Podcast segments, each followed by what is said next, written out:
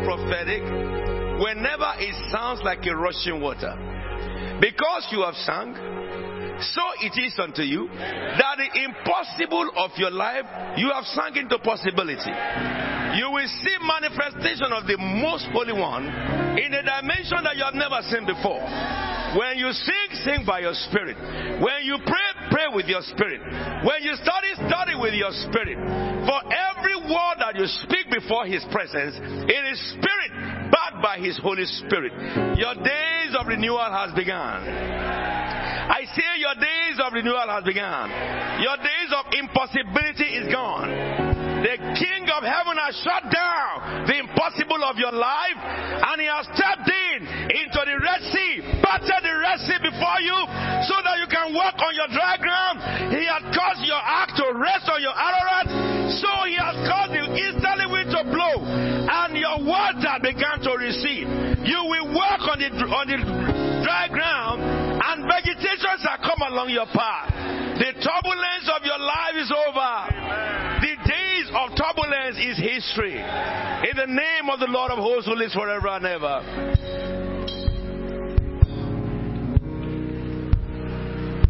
Thank you, Jesus. Everyone that is oppressed by the devil, lose all in the name of Jesus Christ of Nazareth. Foul spirits, marauding forces. It is written, touch not God's anointed, and make God's prophet no harm. You foul spirit, lose out in the name of Jesus Christ of Nazareth. The heart of man belongs to God. The body of man belongs to God. The property of man comes from the Most High. Every place, Satan, you are hibernating in every life, I decree. God the Holy Spirit, send your sulfur against every hibernation of the devil. It is written, the stranger shall be weary. You powers of hell, I weary you in the name of Jesus. Run out of your hibernation. Run out of your hibernation. Run out of your hibernation. There is no hiding place for you. For if the Son therefore make you free, you are free indeed.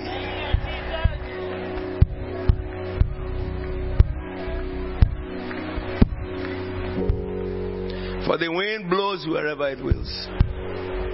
Nobody knows where it's coming from. Nobody knows where it's going. Such are those led by the Spirit. The peace of God be with you all. Take your seats in the heavenly places.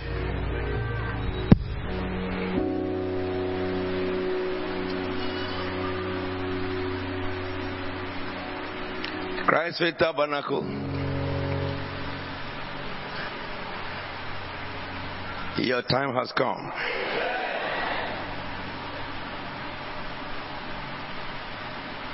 I told you yes, yesterday, I think or two days ago,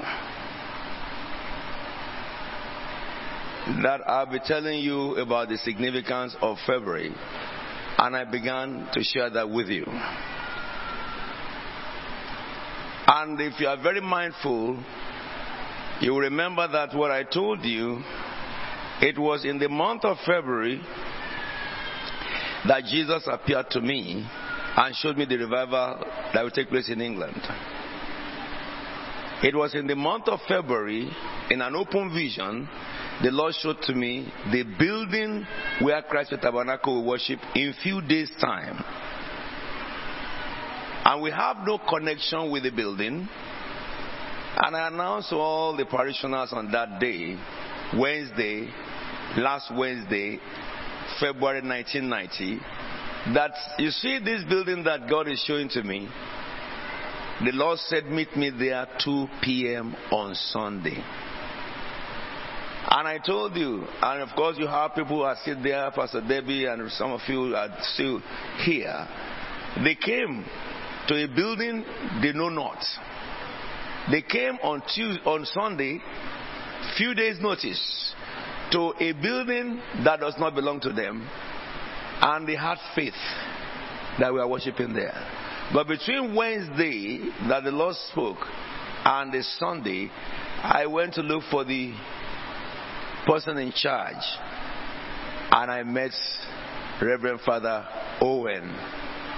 And we gathered in front of this building, which we did not pay for, which we did not know anyone who owns it, which we did not sit before their committee. And the man broke all rules of Anglican that anybody who will use their building by rule must apply. And of course, really, I never told you this. You must send them your tenets, what you believe, which is very normal now to use in churches. Not only that, they must submit to the council who meets once in a month. And they will not have an extraordinary meeting because you want to use their property anyway. And then the following month, they will come to decide and before your petition can be granted and effective, it will take you a period of three months. However, when God speaks and when He reveals, it is impossible for those things not to happen. The prophet that speaks and it does not happen, the Lord said is not the prophet of God. One of the things I cherish so much in the book of 1 Samuel chapter 3, the last verse is that God continued to reveal himself in Shiloh to Samuel and his word did not fall to the ground. The same thing was spoken about Moses. His word does not fall to the ground. And this is how we started Christ Faith Tabernacle. No leaflets, no uh, radio jingle, no billboard, nothing. This is the reason why I have problem with those who say we are launching a church and they are inviting you there. I never go to place like that because God is not there. Man does not launch God. It's God who launches man. Everywhere CFT have been planted is just as in the book of Acts. If God sends you, why do you need men to launch you? Why? It's a wrong order. Show me one man in the Bible that God sent and he went to campaign for men to come and launch him. Abraham is one of them. God said, Leave everybody behind you so that you know that I'm God. And God proved himself. Moses was one of them. He was tending the, the Jethro's uh, uh, uh, flock when the Lord appeared to him. He never went to Jethro that come and launch me or help me. Therefore, everyone who is in the practice of such, I doubt your calling. I am very confident that if the Lord calls a man, the God who calls a man will not permit the man to say a word like that. For he said, I will not give my glory to man. And if anybody invites you to such a luncheon, you better make sure you don't go there because you are going to a place that God is not. I will together. When the Lord Jesus came to this world and he was baptized and he was driven by the Holy Spirit to, to, to the to the, to the, to the, uh, uh, um, the Mount of Temptation, have you ever read that? And Jesus returned and he told his brothers and sisters to launch him. No, Luke 4 14 rather said, Jesus returned in the power of the Spirit and the news spread. Anything born of God overcomes the world. So if anything was born of man, it shall fail. That's the reason why most of them that you launch churches, they, they are short-lived and they fizzle away and be no more. Because you don't help God to launch God. Somebody tried to help God. Was, his name is called Uzzah. When they were bringing the ark of God to Jerusalem, and as they were dancing, the, the ark stumbled, and Uzzah tried to help God that the, the ark would not fall. God struck him dead there. That no man helps God. This is Christ Faith Tabernacle for you. So if you belong to this house, the legacy of this house you must know. The origin of this house you must know. You must be bold to let people know, as it was in the scripture. It is in our church. The Bible says, Let he that had money boast not of his money. Let he that has fame boast not of his fame. But let he that boast boast in the fact that he knoweth me, says the living God. And people who are called, God backs them up and they cannot be undone. So Christ Faith Tabernacle have come to stay, and no man can undo Christ Faith Tabernacle. Somebody say Amen. You know, I always speak, when I speak in, uh, across the globe, I always tell them that I am confident in my member. Do you know why? You know the Lord. You know the Lord. You know the word. I'm confident of you because anybody who knows the word is a custodian of the word. And your heart is not for man, but for the Lord. So let the devil do his worst. He will fail. He will fail. He will fail. Satan will fail. I think I was sharing with someone today. I told them that when I went to do crusade in Ijebu, people came to my my crusade with with um, Asherah pole of the shrine. They were orderlies to the kings. They came with the kings. These are people who have been oppressing the king with demonic power. They will not let the king rule. They have to dictate to the king, all the kings. When the kings decide to do something contrary to them, they will say the oracle said you cannot do it. And the kings have been slaves under these people from the day they were enthroned. And they were so, uh, will I say, not indignant, they were just so, so foolish as to come to my meeting, escorting the king, bringing the most of their power, the Asherah pole that should be in the shrine. They brought it.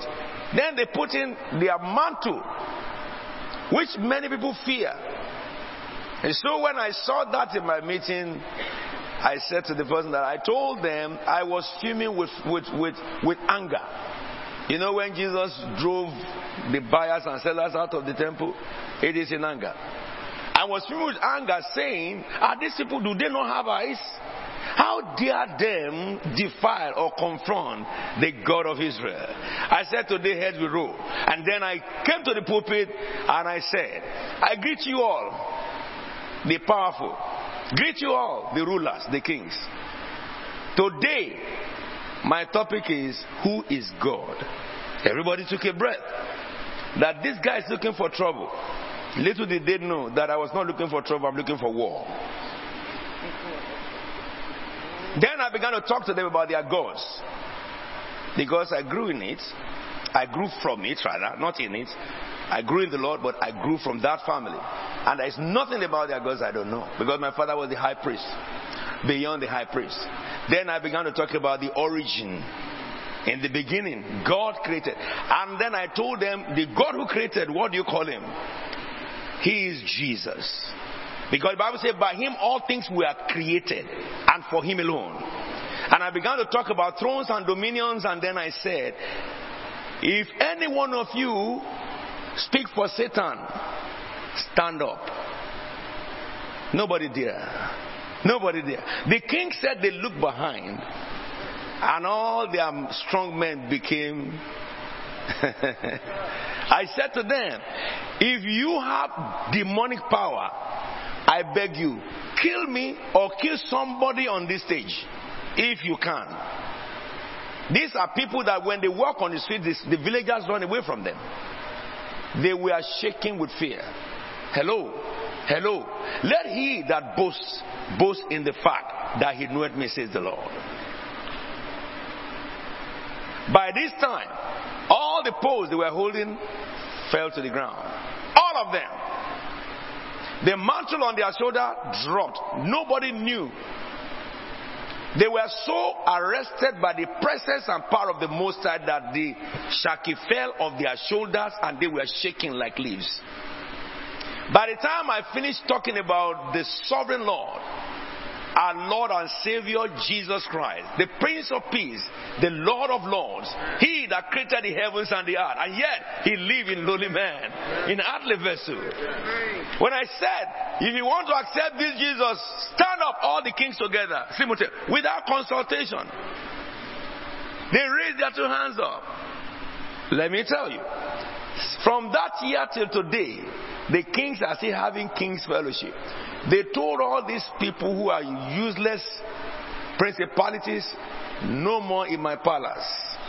They said to me, Apostle, why will we not accept your Jesus? You confronted these people. We expected them to show their power, but they were powerless. Power, power, paralyzed. Mm. They said, even you begged them to kill, they couldn't kill. I said, you kill somebody, I will get him up. They couldn't kill. Do you know something? What you see of me, that's what you are. Amen. Not less, that is what you are. I say, that is what you are. They that know their God, they will do what? They will do what? You only need to follow me as I follow the Lord Jesus. For therefore there is no condemnation for those who are in Christ. For what? In Christ Jesus, the law of spirit of life set who free? Set who free? Set who over there free? Set me free. Romans 8 went to further to say, what the law was powerless to do in that it was weakened by the flesh. Jesus, in one blow, took it to the cross, the flesh, crucified it on the cross, and buried it the, under the grave. And on the third day, he rose again in this bodily form. But the new glorified body, so that everyone who believes in him can walk in the same power. Ephesians chapter 2, verse 19 tells you that power is like the working of his mighty strength, which he exerted on Christ Jesus when he raised him from the dead and seated him in the right hand of God. However, chapter 2 verse 6 of Ephesians says, 3 verse 6 says, no, 2 verse 6, that is one 119 and then 26 says, You also have been raised with Christ and seated with him in the right hand of the Father in the heavenly places, far above what? Principalities, far above what? Power, far above what? Rulers of darkness or spiritual hosts of wickedness or any title that could be given in this age or in the age to come. Come on now, put your hands together for Jesus. If you are born again today, you are no more in this earthly realm. You assume your seat at the right hand of God. The purpose of these three days is therefore the whole creation has been waiting with eager expectation for you, for you, for you, for you, for you, for you to manifest. And your time of manifestation is now. Now. Don't let intimidate you with any power that is useless. Don't let anybody intimidate you. Apart from the power of Christ, every power is nonsense. I have proved it in Nigeria, I proved it in India, I proved it in Jamaica. When we had to face AK 47 and the Yardies. By the second day, the head of Yardies, his head fell on my shoulder weeping, accepting Jesus with tears. Who is he that will stand against you? Or what can be against you? If anything happens to you, God permitted it. Because we must go through testing too before a person becomes a general from recruit. He will do many tests. Isn't it?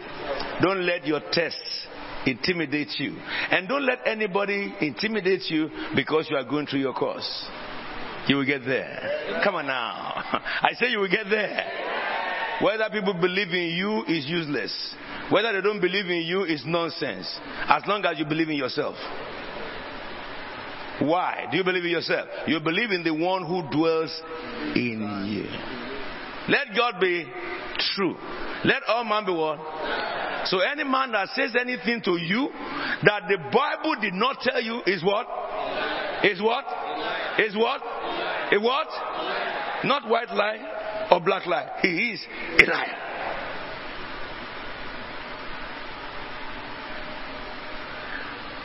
Listen to me. So in this season, what God is saying is so clear to us. We ended up yesterday expounding 1 Corinthians chapter 2, uh, ch- chapter 1, verse 19. We, st- we started from 1 Corinthians. Go back to 1 Corinthians. Well, we went Romans chapter, chapter 8, verse 29. That is the first one we did. Romans chapter 8, verse 29. I think let's read that together, shall we?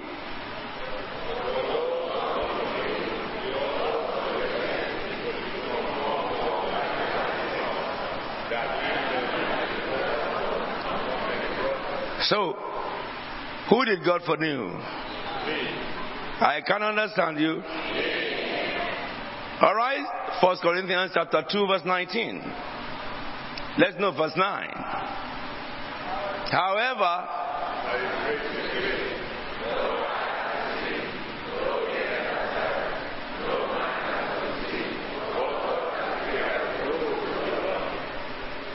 do you love him? So your eyes will see, your ears will hear, and your mind will conceive. Now, just for 10 minutes, I will help you this.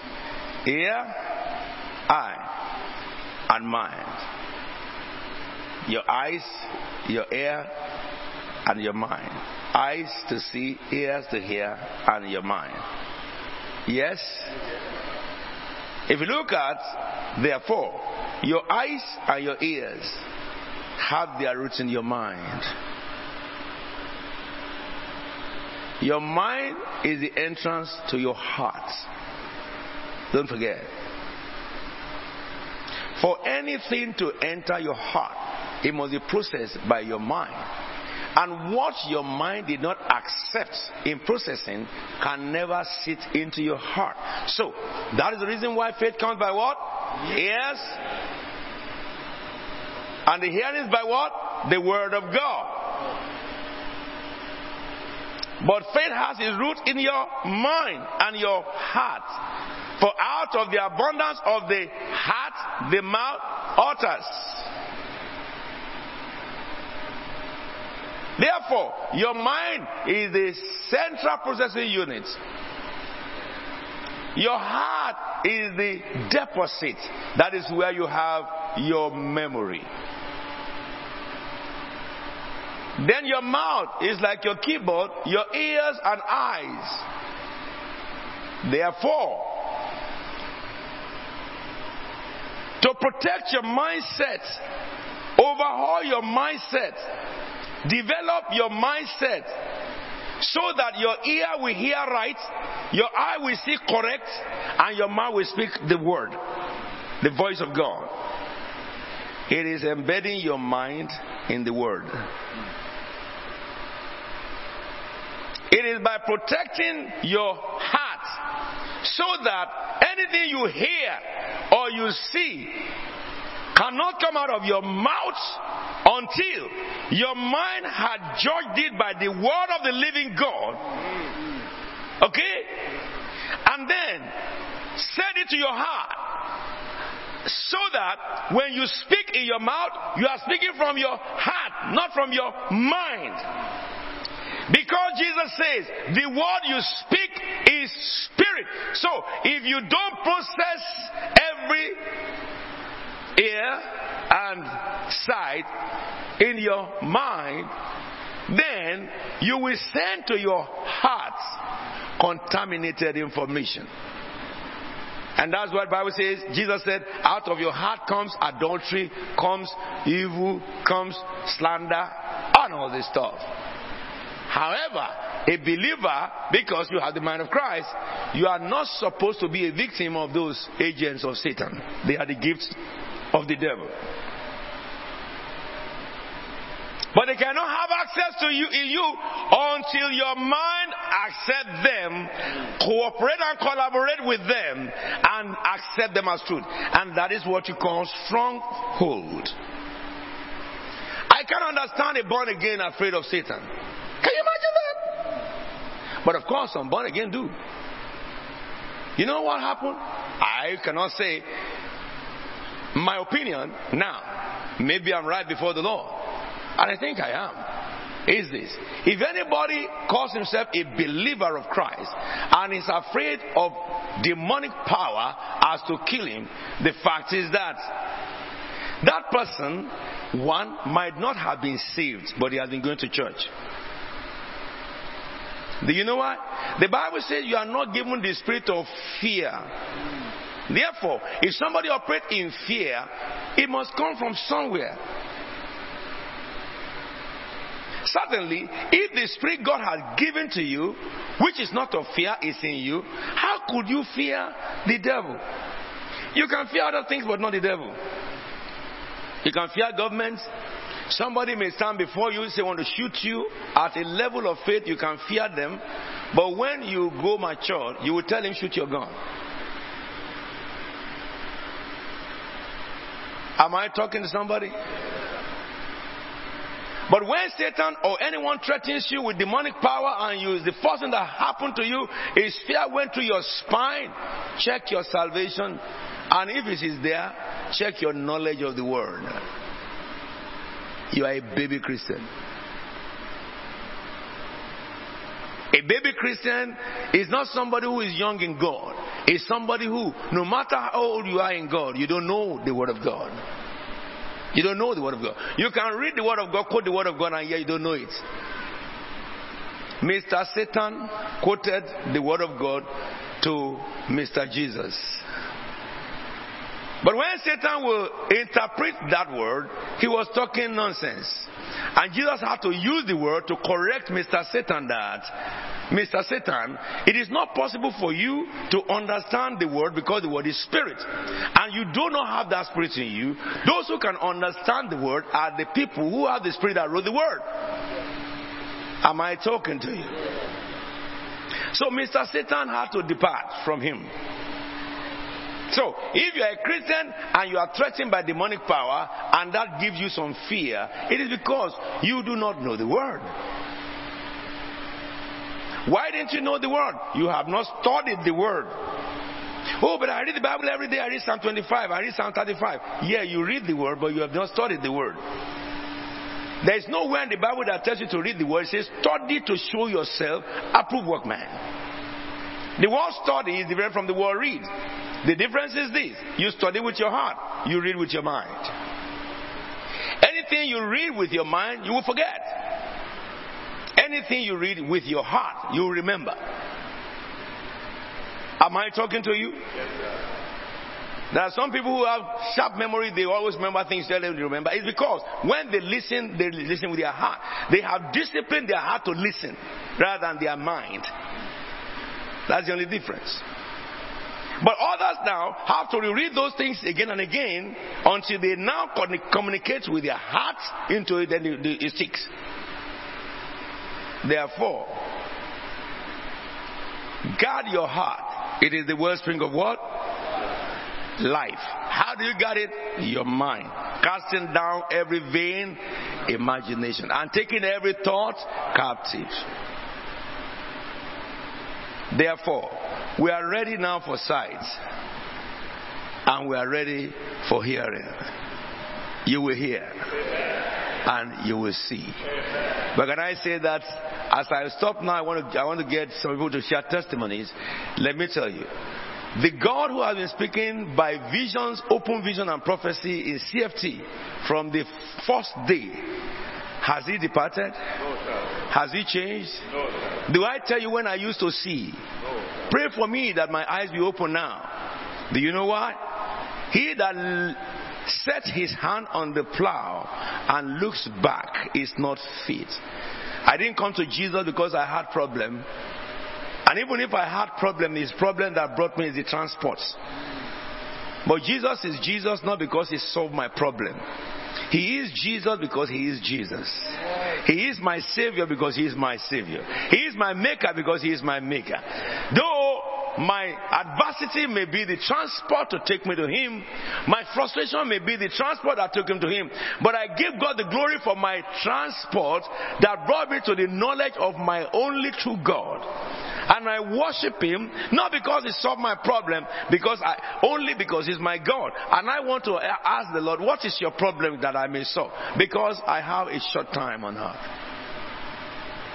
What is your problem? And he will tell you, my problem is, I created human beings in my image. Satan polluted them. Who shall go for us or who shall we send? So I will say, here am I, send me. Which means, if I'm going as he sent me, it does not matter what stand on my way, I pick it out. Whether the devil or no devil, I kick it off. I march over it. Mountain, I climb. Because he sent me. And the same thing with you. Put your problem aside. Let your problem diminish in the presence of the magnanimous God. the love of God is ginormous, so great and so deep, to the extent that some say it is infinitesimally close. Excuse me, somebody. Infinitesimally close. That is, it, the closest is infinity. That is what is infinitesimally close. It, the closest is infinity. Now, if the beginning of the love of God is infinity, I wonder what it will be when we see Him face to face.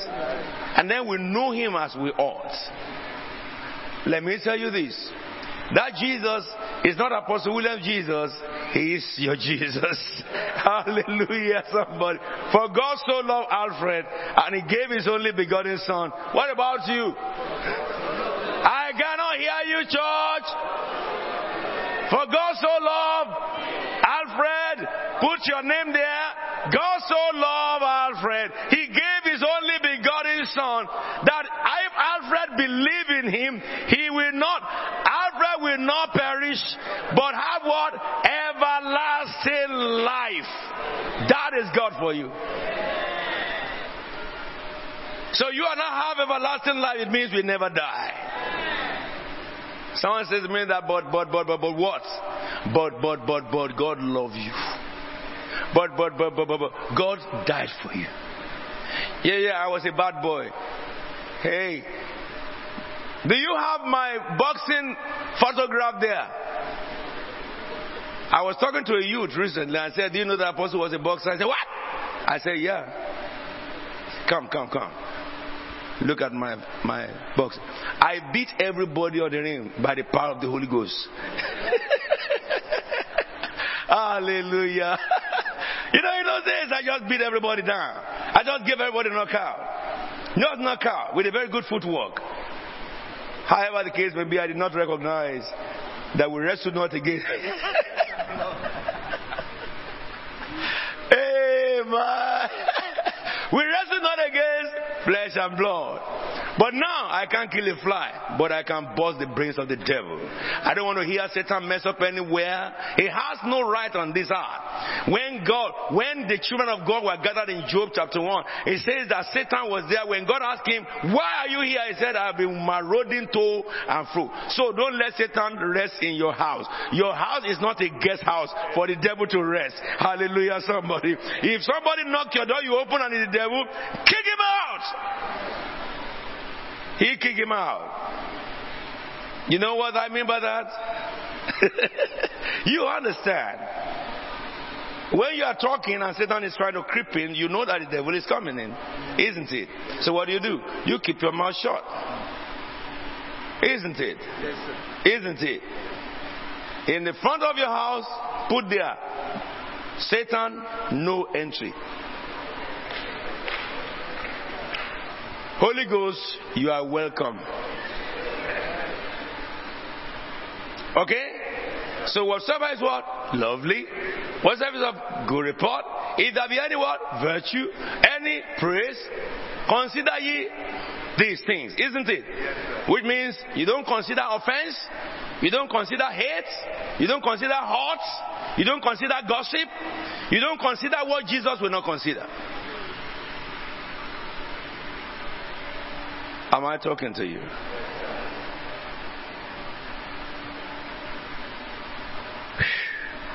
You have him already. You have him already. We bless the Lord that He has given us eyes to see and we shall see. He has given us ears to hear and we shall hear.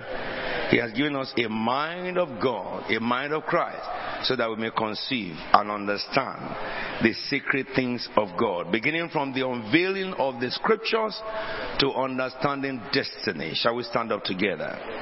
Lord, breathe your breath upon everyone under my voice. Lord, breathe your breath upon everyone under my voice. Hey, my God. Breathe your breath upon everyone under my voice like a wave of the sea, like the storms in the midst of the ocean. Carry us in the breath of your Holy Spirit, O oh God. Thank you, Lord, because it's done. In Jesus' name we pray. Please be seated. Now, those of you who have testimonies, I want uh, the woman who wanted to give testimony on Sunday to come in and give her testimony. And how many of you gave testimonies on um, Overcomers Nights who are here now? Because those, those testimonies were not captured. Anyone stand up? Anyone who gave testimony in the overcomers?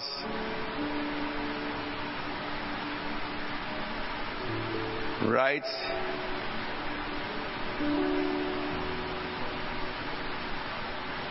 All right. Okay. All right, you know what? I will sit down there and I want to come and give a testimony one after the other. And also, I will say this. Um, we'll start from you. But your te- where's your husband? Is he here? Okay, your testimony must be straight to the point because we want to know what happened to you. What, you know, when you give testimony, if you had a problem and God solved it, you need to let us know that problem. This is the problem I had. I've had it for X number of years. These are the steps I've taken, you know, and this is what led to what God did.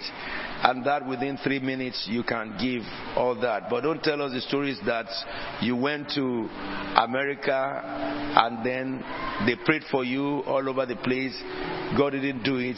You know, that kind of testimony.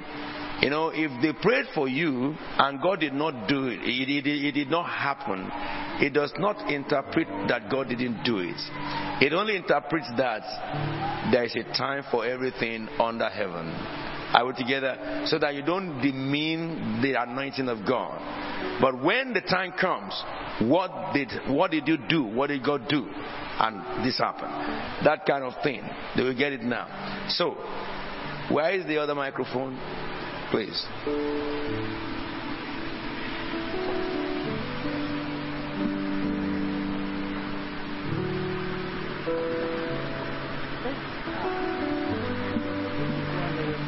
Praise the Lord. Praise the Lord. And give it a bit of volume. Is that fine? Are you okay with this mic? Yes? Good evening, church. Um, I'm here to return all the glory to God. It's been a journey of nothing less than a decade. You, can you give her volume, please? I want somebody who knows about that system to Yeah. do that. Just Speaking to your microphone. Okay. Good right, evening, church. That's better. Okay. Um, I'm here to return all the glory to God. He's a faithful God. He does what He says He will do when He wants to do it.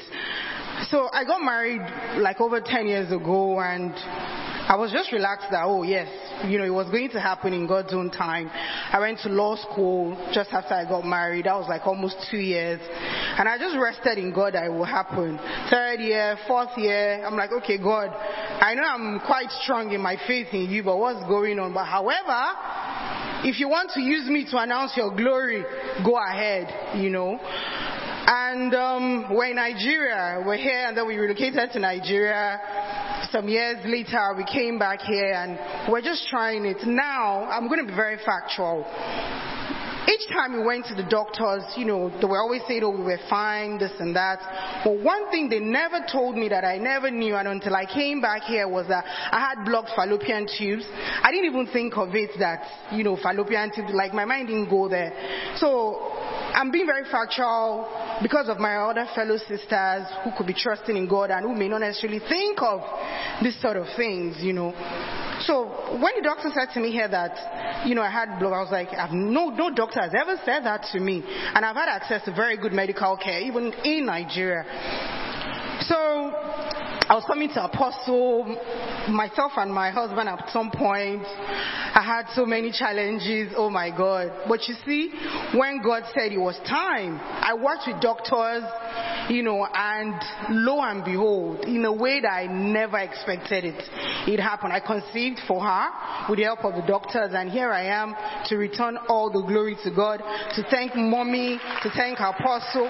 I remember one night, I had to say this because um, when you want something and you're really pushing with God, you have to be very straightforward, you have to be very open, you mustn't deceive yourself. I think it was sometime in December 2021.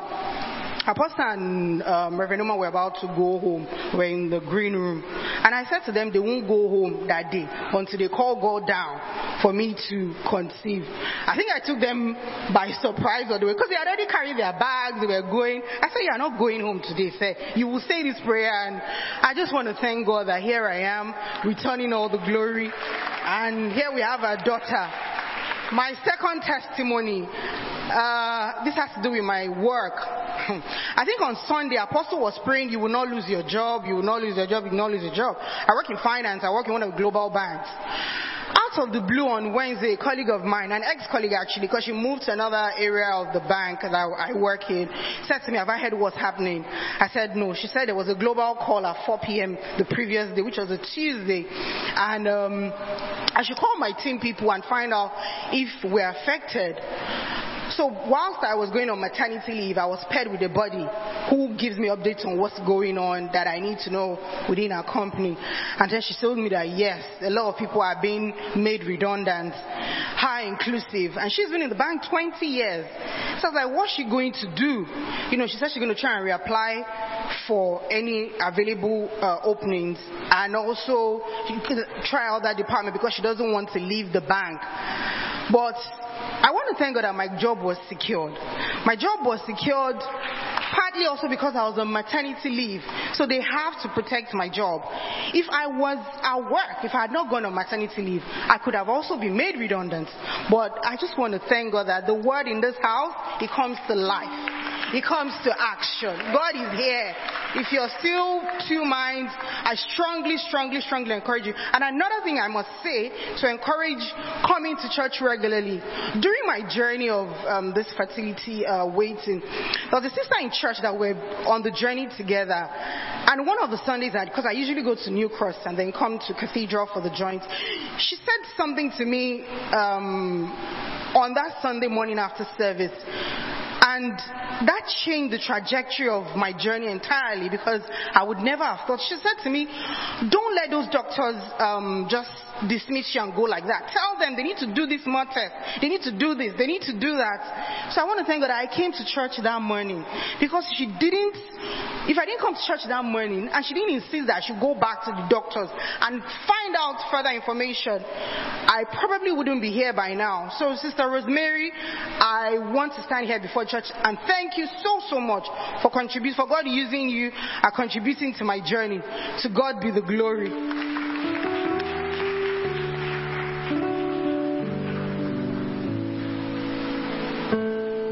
Sorry, I'm just going to do one more thing. That's between me and God in the presence of His people whilst I hand over the mic. Oh, okay.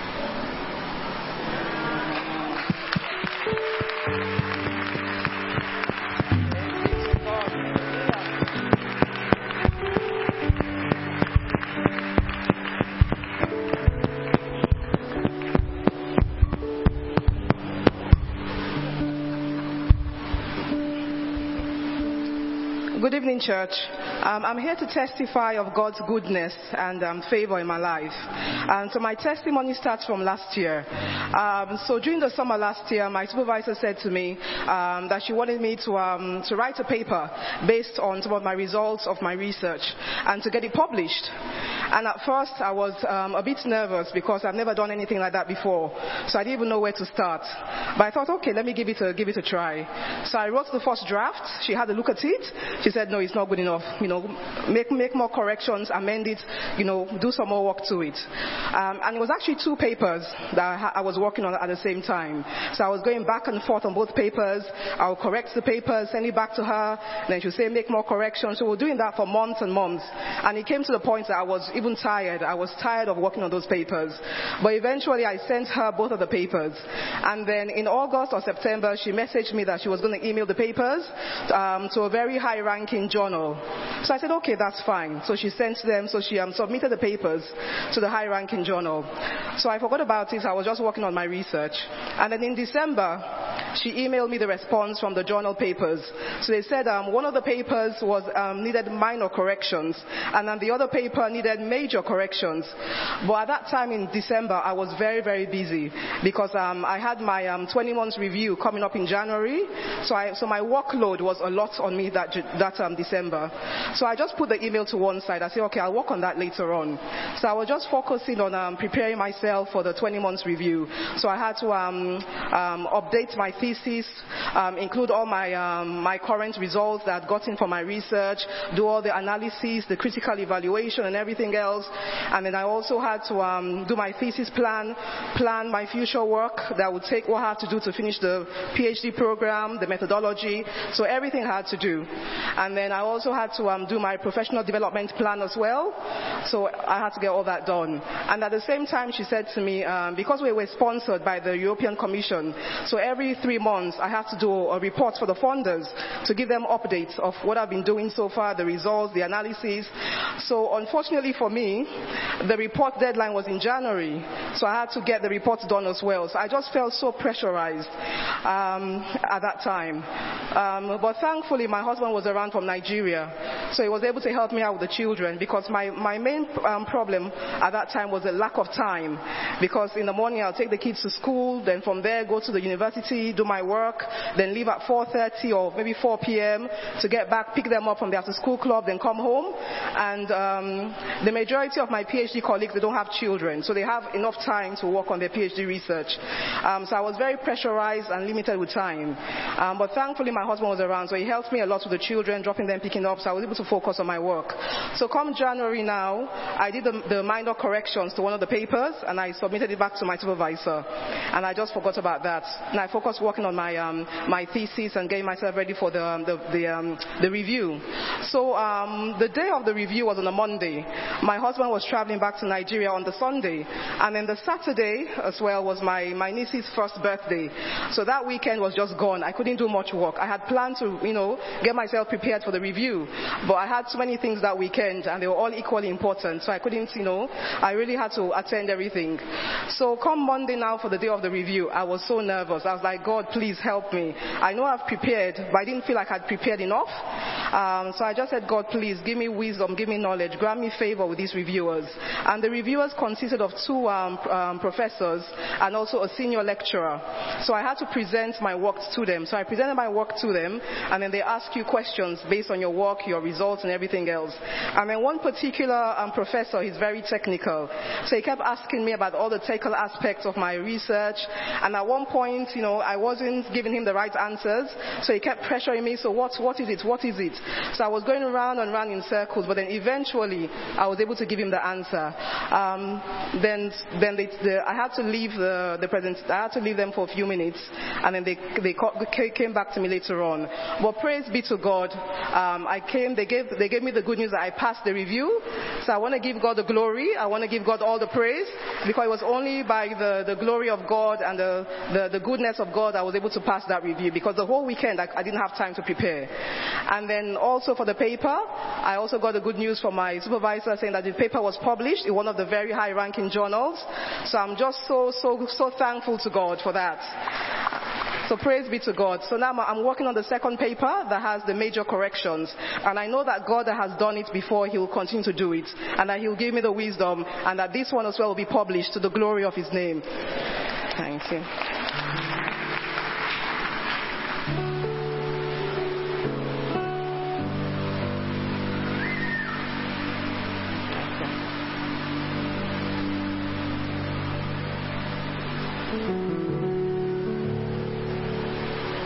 Church. In Jesus' name, I want to give a very te- testimony. Over 30 of us went to Nigeria during December, and we were very nervous because all of us were staying in different different places, and I was because even all the houses that they stayed, I took an uh, apostle helped me to announce uh, anointing oil. I make sure that no matter how early they get there, I get there before them and I go and anoint the houses and um, the people that were there. And I kept, even before then, I was praying and fasting because most of the people there, they don't really believe. I'm still praying for their salvation. But my testimony is when we wanted to leave. That's myself. My friend, my sister told me, Bimbo, don't stay so that you won't uh, miss the flight. Go and book an hotel near the airport, just 30, uh, 10 minutes to the to the airport. I did. Woke up early with my friend that was going with me, my uh, a, a childhood friend, a girlfriend, and we got there. To my surprise, one man that the devil used, she just came to meet me. Madam, madam, they're not using, uh, they're not taking uh, Ghana go back again. I said, please, I. I'm not taking it with me. It's if I have anything that I, they have to take back, they will use it to take it back. He refused. He took us to the further end of the place. To cut long story short, I've already heard my testimony. He said to me, we were there. Even though normally I should go to the counter and leave my friend with the load. But I don't know what held me there. I was there. By the time we got there, they said to us, we are very, very sorry. The counter is closed. Before a twinkle of our eye, they've all left, the staff have left. Ah, I said, what? Then one of the men uh, said to me, because we're over 50, that is not really, that because of any uh, lateness or anything, that they overbooked the flights. The, after a week, I went to their, to their office. When I got there, I got there 10 o'clock exactly. One of the men told me, Madam, we are very, sorry. They can't find your e number. We can't find your e number, so your own is a different case. But fortunately, the manager is asleep. I said, at 10 o'clock, okay. The manager didn't wake up until 3 o'clock, 3 p.m. to see to my, to see to my case. The other one, when I was going again, the flight was cancelled, was uh, delayed.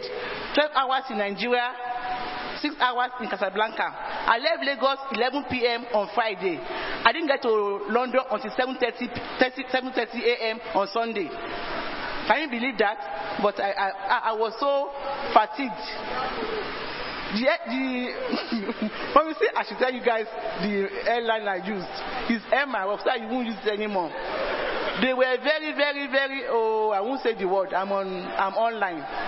But to God be the glory. I thank God that even though uh, a journey that, that takes six hours took over 23 hours, I thank God that I arrived safely in England. I have to thank you, Daddy and Mommy. Especially Mommy, she's really a mother in Israel. She kept calling me, giving me assurances that should not worry. Mommy, because what really pained me was that I wanted to come for the, over, um, to the for the course overnight. But This, just spend uh, Christmas with my children. I've not done that.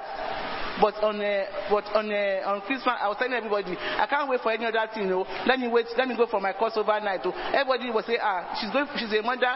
She's normal. Yeah, Jesus. What I go, she's going for her course overnight. She can't come for anything. But fortunately, I missed the uh, uh, the flight was delayed. 12 hours in Nigeria and 6 hours in Casablanca. I didn't get to a journey that, that, that might take 6 hours, took over 32 hours. So all my brothers and sisters, help me to thank God that all of us that went, we all came back safely. Help me say 12 hallelujahs. Hallelujah, hallelujah, hallelujah, hallelujah, hallelujah, hallelujah, hallelujah. God is good all the time.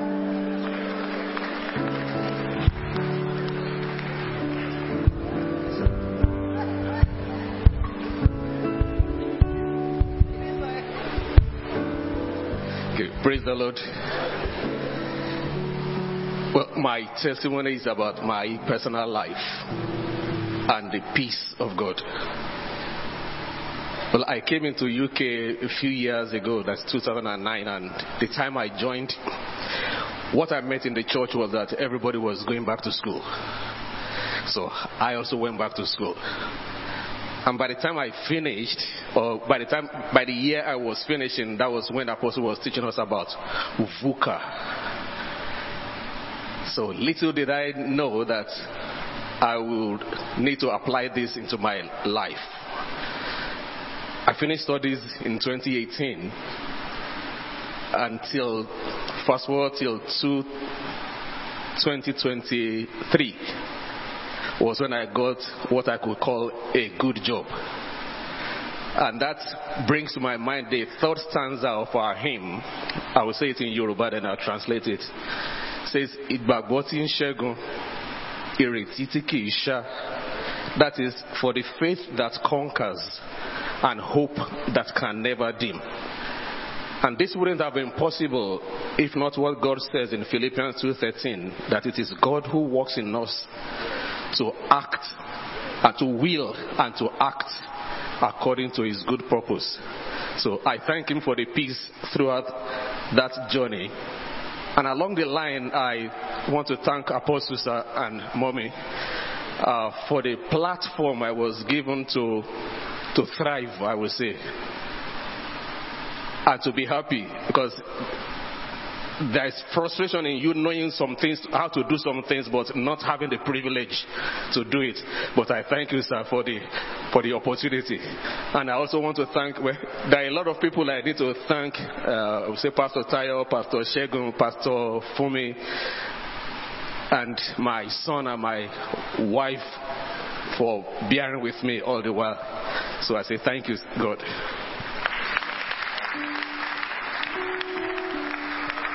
Tell us, what course did you study? Here, Yes. I studied architecture. And what did you come out with? Is it Uh, first degree or? No, I You finished your BA? Yeah, I when I came here, I had to start from, scratch. zero. That's from extended degree. So I did first degree, then I did masters. Beautiful.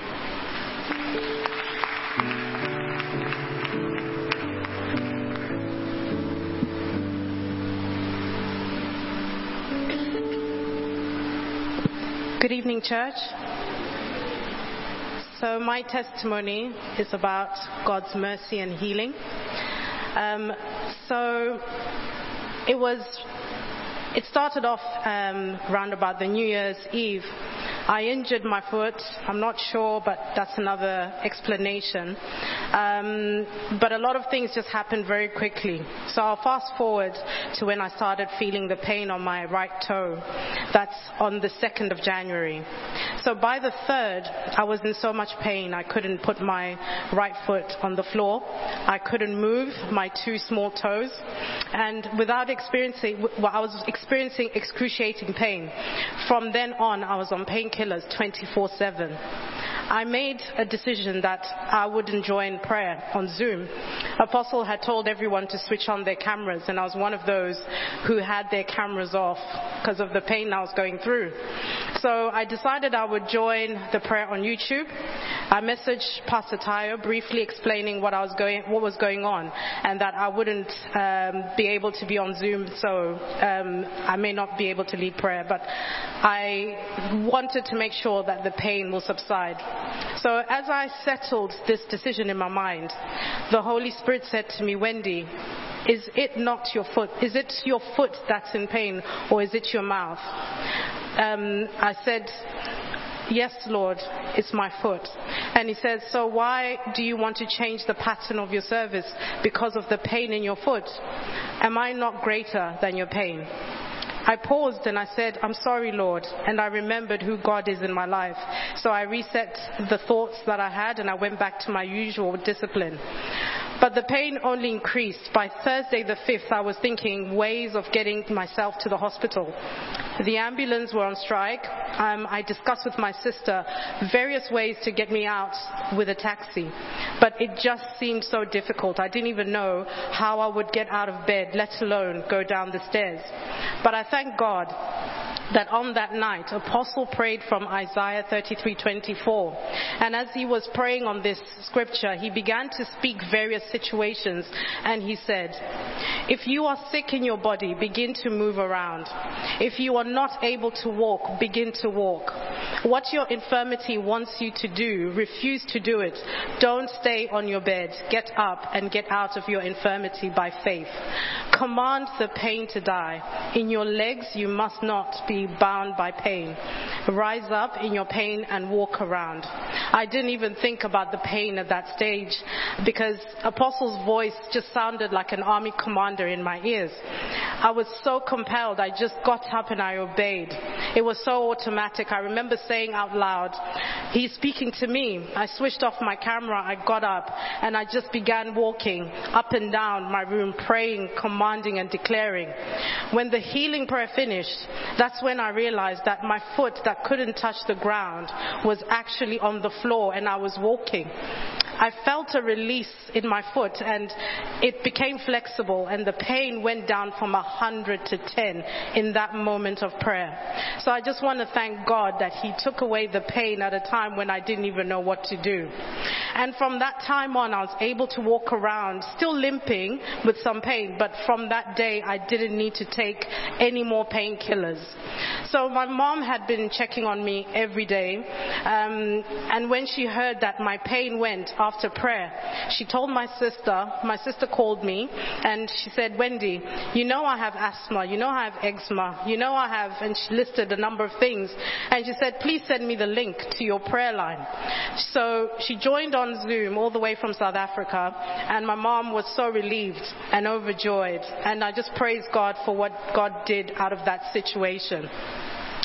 Now, just to go to part two of my story, um, obviously now I'm limping, I can walk around. I was able to go to the GP without calling the ambulance. So, and I thank God that when I went, I was told that my toes were not broken, as I had suspected. But when the doctor examined my foot, she was so sure that there was something wrong with my foot. Even I had, I had the exact symptoms that she was describing, and I, she kept checking and she kept telling me, "I think this is what you're going to have to do. This is what we're going to have to do. And she told me that I need to go to the hospital and get an ultrasound done. So I left the surgery and I just couldn't shake it out of my head that something was going to happen on my foot. But I rebuked that spirit in me that was telling me something is wrong. When I got home, I Googled this condition that she said. And I said, no, God, this can't be. I know the plans you have for me. I know what I use my foot with in, in the house of God. I'm an usher. I need to be in service. I cannot have this happen to me. However, even though, you know, the doctor had said that something was going to happen in due course, I decided that I wasn't going to keep that in my heart. So I did. I went again um, to the doctor. I think it was in the same week where my foot was still, I was still having some pain. And I, when I went back, the second doctor, she was a different lady, she said to me, you are definitely going to need um, surgery or an injection in your foot. So I'm actually going to fast track this procedure so that when you come from the ultrasound, you go straight away and get this procedure done. So the process went on. I went for the ultrasound scan. The doctor at the hospital checked my foot and there was no nerve damage as they were expecting. They were also suspecting a blood clot that may have gone onto my foot. They couldn't find anything. Over 15 minutes he kept on looking for something and he couldn't find it. He said, I may, I may have a fracture, a very small fracture on the very small bones in my toes. So I needed to go for an x-ray. But I told him, I said, you know what, you've been looking on my foot all this time. I know exactly what has happened. God has healed me. I've been praying about this situation and telling God that I don't want any surgery. I don't want any medical intervention. And the doctor looked at me and he just said, oh, that's really nice. And I said, yes, I know my God has done this for me. So he, I left the hospital and I went my way. Now, after this, um, I had obviously the, the x-ray to go to. So when I went for the x-ray, um, they checked my, my, um, the bones and they couldn't find anything wrong with me. I'm currently now, I've just been uh, referred to the physiotherapist. But all along throughout this whole process as I was going through the pain and the agony and then the pain relief from God, God was, is healing, He was healing me day by day. My foot was getting stronger. I remember when I testified on Friday, I actually came in, my, my prayer was, God, I need to be in the house of God on Friday for overcomers. So I managed to get in. I took a taxi here. I managed to get in. And as I was walking around serving, the pain was not there. I remember there was a little boy. He was running around and I think he was running towards the apostle and I had to catch him. I found myself running quickly and I thought, did I run? So it was amazing. And I just want to thank God because what God did for my, through my foot was bring me closer to God, number one. Number two, He brought my family who are all not saved. They all believe in God, but they are religious about it. But I'm so grateful that they now know this God that I serve. They think I'm extra, but I know why I'm extra. Because I am a child of God, I can't deny who I am. So I just want to thank God that I'm here today. I've been serving since last week, Friday, on my feet, and everything is just getting better and better, and I know I'm healed completely. In Jesus' name. Apostle, I just want to thank you. Thank you, sir. Tommy, thank you.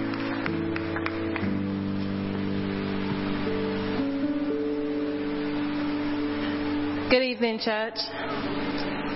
Be very careful what you wish for or what you pray for with regards to the Holy Spirit, because I remember saying, "Oh Lord, if I was, if I get another chance to do this testimony, I'll do this, I'll do that." So I must fulfill my promise. Right, everyone, please join me. Praise the Lord. Okay, thank you so much. Right. Um, my testimony. Apostle said this year we will do things with ease. What has been difficult before will be easy. I'm here to say I, ha- I have and still am experiencing ease in every area of my life, my business, my role as a wife, my role as a mum, and literally every other area in my life. Um, Holy Spirit is constantly bringing solutions to situations where I have found difficult. The solutions just keep coming and I find them amazing. I'm going to share two examples with you. Um, so the first one is about waking up early. I admire my husband, the way he's just able to get up before his alarm. It was my desire for a while. Now, unfailingly, the Holy Spirit wakes me up before my alarm goes off with a praise and worship song, sometimes two, three. Um, right, so the second testimony is uh, it actually happened today, and it's with regards to my children. So I'm not going to shame them and go through the details, but it's just to say um, there, there was a situation where I didn't want to just react or respond, so I just told them, give me a minute. And as I was even saying, give me a minute, Holy Spirit was like, okay, you need to do this, you need to do this. And I did that, and literally all of them got it. And it was, it was amazing to me because everyone was just silent, and it was, it was just great. Um, so I'm ending very soon. I, I find the more I'm saying, Thank you, Lord, God gives the ease, sorry, God takes the ease to another level. I also want to encourage all of us to always be thankful, especially in what we might, um, sorry, especially in what we might see as little things, and also to connect our hearts, like our Father says, with prayers and worship. I just want to thank God for our wonderful, fantastic, amazing father and mother in the Lord, Apostle A.T.B. Williams, and Mummy Omar, Reverend Omar Williams. Um, and I also want to thank my lovely husband and children. They too have all experienced ease in every area of their lives. So once again, church, thank you so much. God bless you.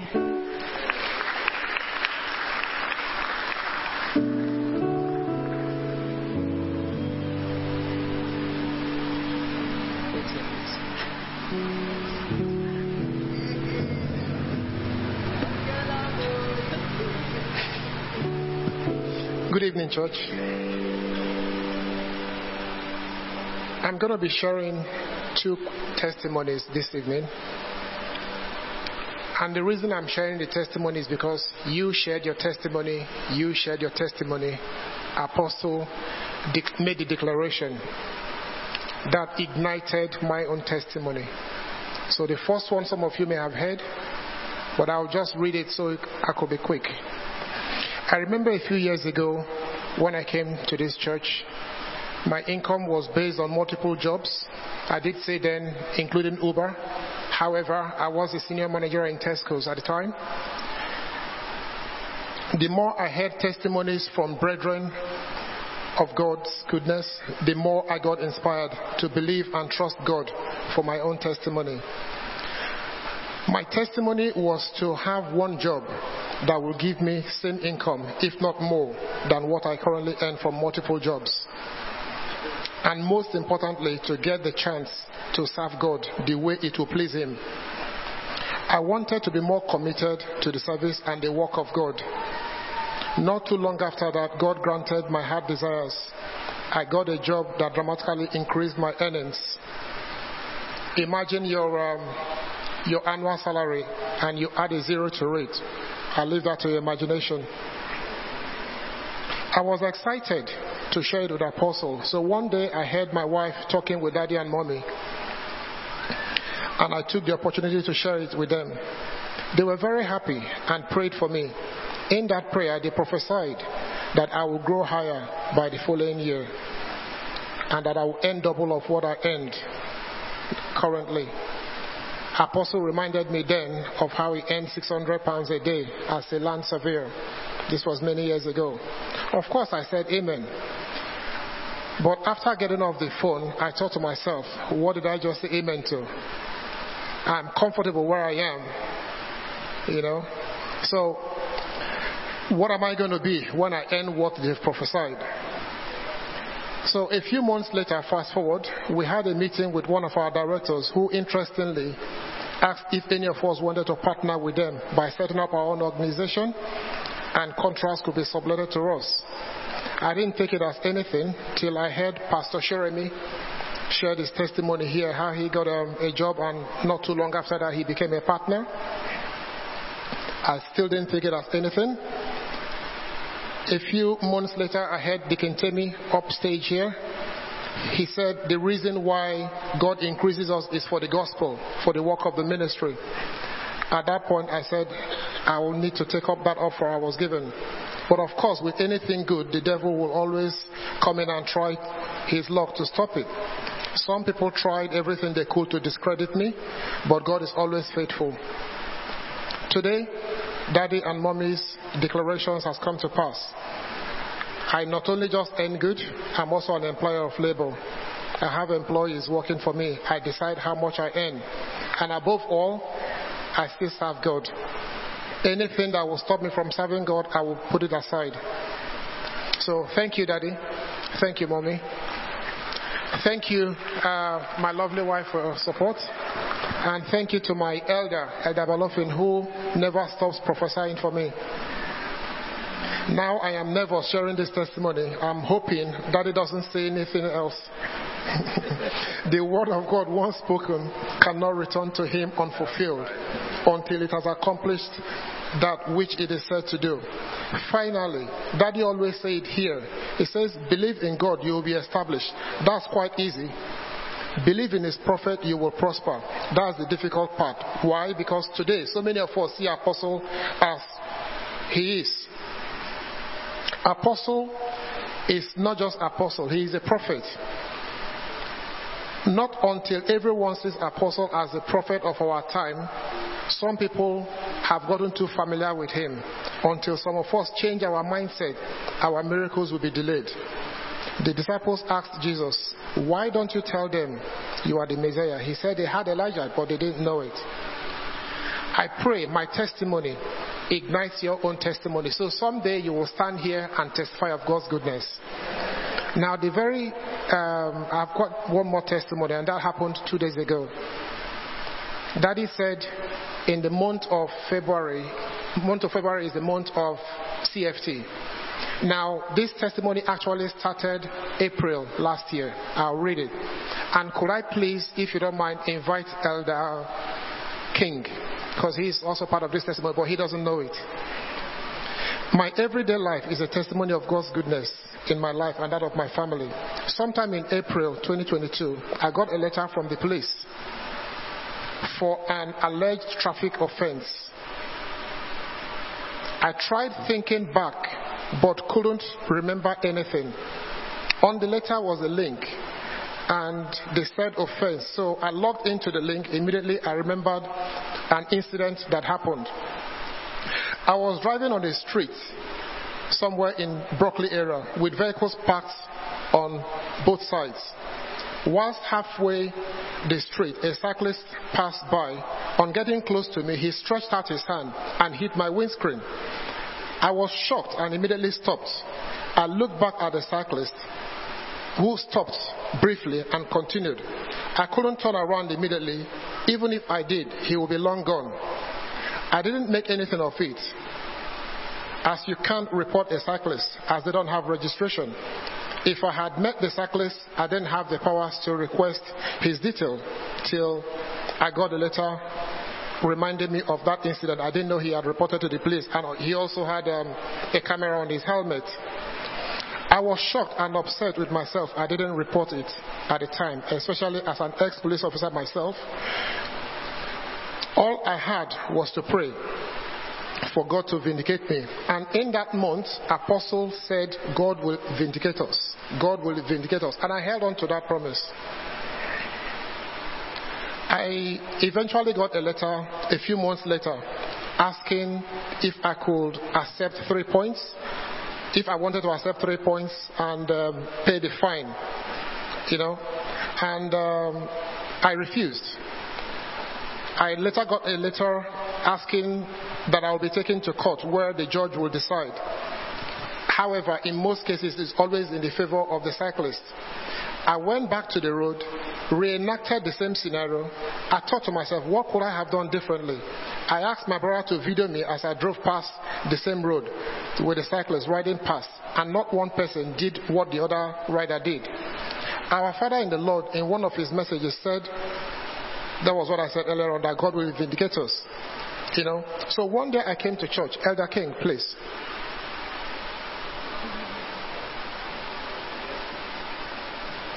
Sorry, I'll be very brief. Okay. Okay. Yeah. So the reason why I'm calling Elder King, Elder King is because God used him to confirm the declaration apostle had made, but he didn't know it. The day I came into church, I was so stressed because that was the day I got the letter. And in the letter, I was told I will be having three points on my license and I'll be paying the fine. So I came into church. If I didn't come into church, Elder wouldn't have known. He wouldn't have seen me. Holy Spirit wouldn't have used him. So, Elder, if you can please remember, there was a day I stood at the back. You came in and you said, Holy Spirit told you that challenge I'm going through it is well and it is settled. Do you remember that? Didn't remember. Now, the reason why I've called him here is because I remember very well. When you are a blessing to someone and it's your nature. You may not remember, but he who is blessed will always remember. So thank you so much, Elder. That's the reason I called you. Thank you. So a few months later, I received a letter. So Holy Spirit used Elder King to confirm what Apostle had prophesied. However, the court still wrote me a letter inviting me to court sometime in February this year of 2022. So I again declined all the offers, but in the letter I received, I was given the final chance to accept the offer of three points on my license and a fine. I refused. So fast forward to two days ago, which was on the uh, on the first, we got back from Overcomers Night, and uh, I remember the court hearing was in this February, but I didn't know, I didn't remember the actual date. So I decided to search for the letter. But in my mind, I was upset that why do I have to go to court over what Apostle had already declared I will be vindicated? Why do I have to waste my time to go to court? If I have to go to court, do they know that my father is a lawyer? I don't have to bring my dad into this. I have lawyers in church that will stretch around the block. But I thought to myself, no, I don't have to waste my time. God has already done it. So, two days ago, I got back from church in the night. I was looking for the letter just to confirm, to remind myself of the date of the court hearing. And I saw the letter, which is right here with me, and it was on the 7th of February, which is in five days, on the day that I saw the letter. So it got me upset again, but God had done it already, even though it was last year. And Apostle have said this month of February is the month of CFT, so my testimony must be done. I don't have to go to court. So I went to bed, we prayed, went to bed. In the morning, which was yesterday morning, I went downstairs. My wife was playing um, one of the songs Holy Spirit um, woke her up with, which was Oh Happy Day when Jesus uh, washed sins away. And I saw that she had taken in some letters from the day before. And I opened the letter, it was from the court. So I thought they were just reminding me the, um, the appointment date was on the 7th. And I looked at it. And I'm not someone who is usually moved by emotions, but I burst into tears. Why? Because they had thrown the case off further fulfilling and confirming apostles' uh, declarations. So I just want to thank God because when God speaks, it may not materialize immediately. You might have doubts, but just hold on to God because His word, once spoken, cannot return to Him until it's fulfilled. Praise the Lord. Amen. I just want to make a, a comment. Sister, um, what's her name again? Hmm? Yeah, Sister jo- Jola Pamo. Come over, please.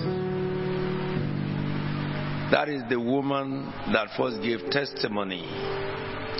Because I know that she truncated her testimony. Where is the microphone? Please, uh, bring the microphone. I want to ask you a few questions so that people may learn. And I want everybody to be attentive to me. At the time that you were waiting on the Lord, Yes.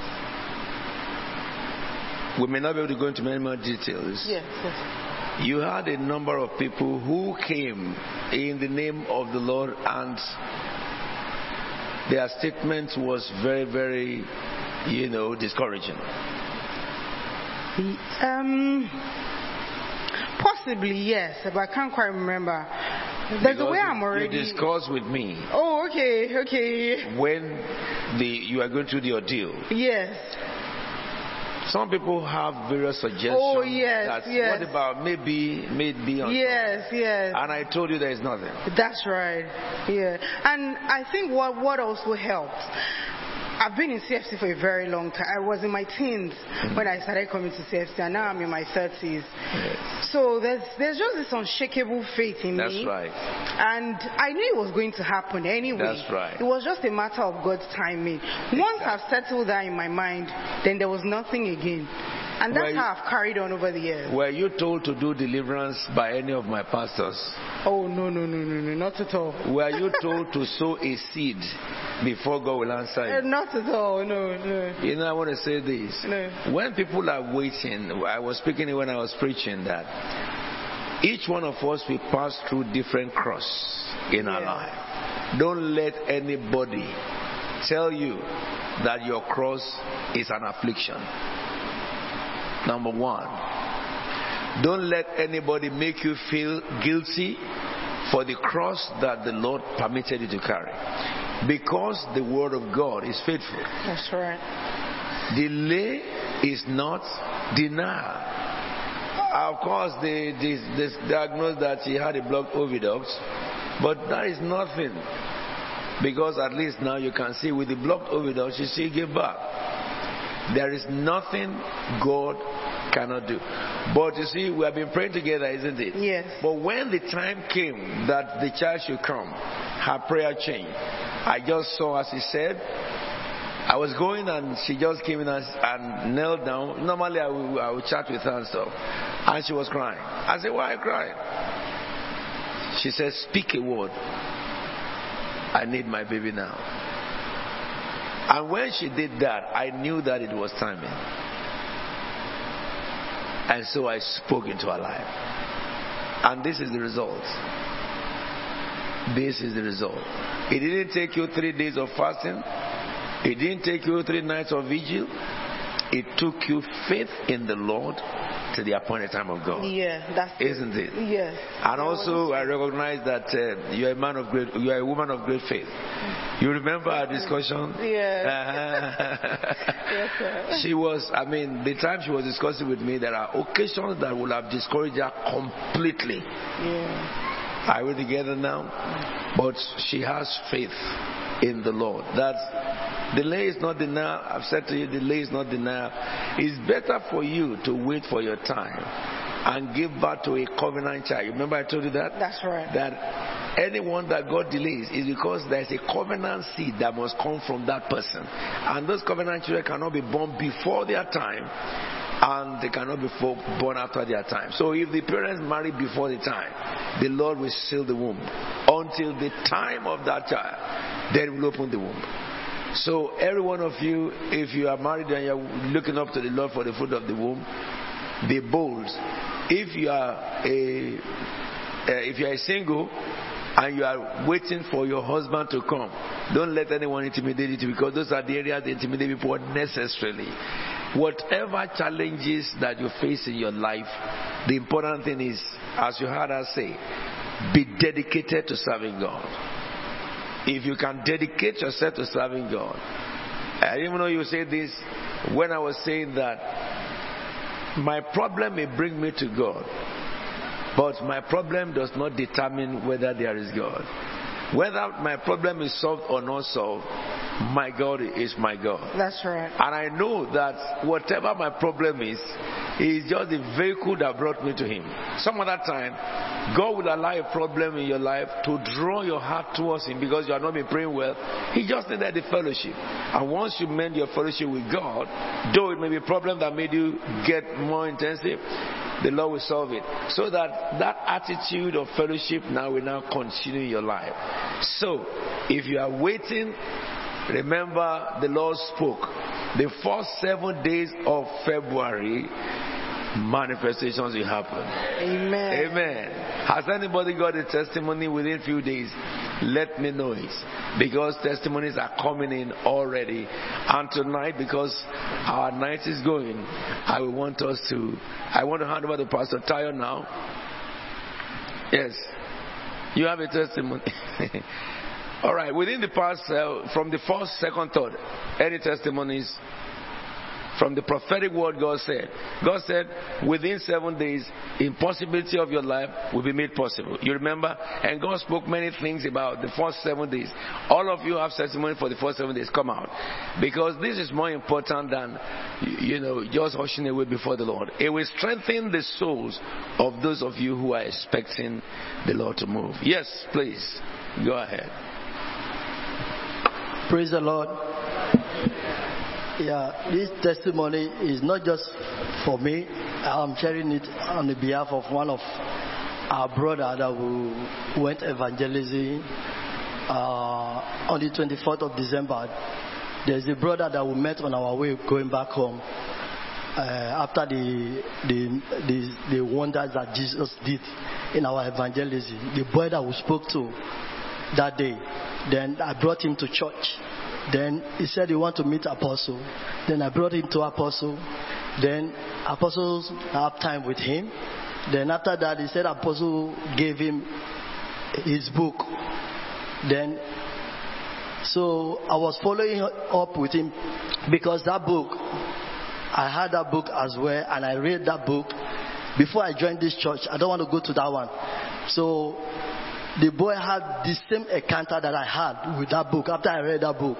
So he was sharing it with me just before I entered church because I was my way coming from work. I was my way coming from work. Uh, he just called me and he told me, he said, Where is Apostle? I said, Apostle. He said, he was telling me about his encounter, that his vision is very clear now, that uh, things began to take changes in his life. I was just sharing the testimony. I said, This testimony, you need to type them down and then send it to me. Then I'll forward it to Apostle so that Apostle can celebrate with you.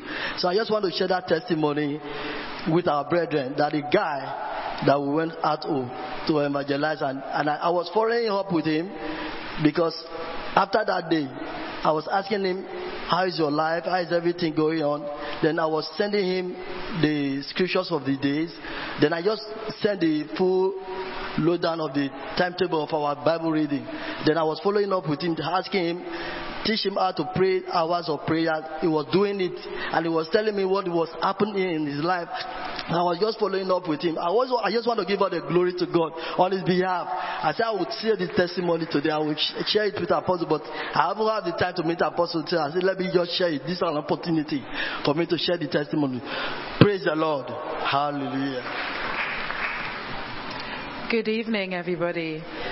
So, um, straight to the point, in December I was made redundant. I think it's the, the theme of the season as I work for a tech startup. And I remember when I was moving to this company, I had an inclination in my spirit that am I really going to be here for this long? But my husband and I kind of had a conversation and said, look, let's go for it. If it pops, it's good. If it doesn't, I'll go back to the market. So when I was told that my role was being selected for redundancy, I didn't feel sad and I didn't feel upset. Lots of people were coming to me like, you know, this is so bad. I remember there's a Christian sister that in my office and we meet to pray every Mondays and she was like close to tears, like this is so distraught, like devastating. And I just kept saying, no, it's not devastating actually. Um, because a few years ago, in my church, there was a prophetic declaration that was made that famine is coming and in times of famine you will have plenty. So from where I'm standing, plenty is about to come. And God has clearly taken me into this role to boost my salary so that I'm in a better position for the next move. But anyways, you know, still having that faith that God was going to, you know, bring my new role. And I should also say, I was made redundant in my probation period. So technically, according to my contract, they didn't have to give me anything. I often say you hear of people being made redundant from Google if they've worked there for 20 odd years, their severance package is going to be amazing. But I didn't necessarily have that as an option. And actually, come December, second week of December, we were told we've run out of money. Like the finance guys were like, we don't have money in the bank. No one is getting paid. And again, I just remember my husband saying, you are getting paid. I'm like, no, honey, you didn't understand. Like, they've run out of money. He said, as far as I'm concerned, you are getting paid. I was alright, cool. Um, sometimes it's not good to be too British. um, but anywho, I got paid in December. Amazing. So my bills were paid and everything was cool. Um, and they said that I should have passed probation, so because of that, they're going to pay me two months, two months notice. So I still got my salary. And I remember saying to my dad, actually, do you know what? Maybe God has given me this month to kind of focus on other, like, strategic things I wanted to do in my life. So we thank God for that. So two days ago, Apostle made a declaration, and he categorically said that that which you've been hoping for in this first seven days is going to become manifest. I've been interviewing for roles for the last one month, and I interviewed for a role last week, Thursday. It was a 30 minute conversation, literally. 30 minute conversation. And yesterday they made me an offer. I have like, I, in my mind, it doesn't make sense because it's a company that I've been trying to work for for a very long time. I've interviewed there multiple times, and I didn't actually say this to you, um, Apostle, Dad, that when I was in Qatar, I had a dream that I worked there and I saw the outside of the building and at the time I was interviewing there and I woke up and I told my husband, oh, I've just had a dream that I'm working in this company. So maybe this interview is going to go well. And it didn't go well, but I just, I wrote it in my, I have a log of dreams that I write down. So I wrote it down. Um, so it's very strange that that has now come to pass. And the other element of it as well is that I'm being brought in to kind of head up the Middle Eastern function for governance in that in that bank. So it's like everything that's been happening for the last few years is all coming full circle. And I just want to give all the honor and the praise to God because in times of famine we shall have plenty. And the second testimony to this as well is that on the 1st of February, I got a, um, um, a letter from my current company saying, oh, there's been a, a mistake. So rather than two months of severance, we're going to pay you for three months. So basically, I'm going to get, I got my salary of December, my salary of Jan, my salary of Feb, and I'm going to get a salary in March when I start my new job. So I just thank God. Like, I haven't struggled, like God is on the throne. So we thank God. Amen. Praise the Lord. Praise Jesus. Our God is good. And all the time, I've been having sharp pain at my left side ribs for since on Monday it started. I went, I called my GP and they asked me to come and did some check my breathing, everything. Did some tests for me. They, they said I'm okay, I'm fine, but the pain was still there. Sharp pain, very painful. And uh, on the first, I could not come, but thank God yesterday I made it.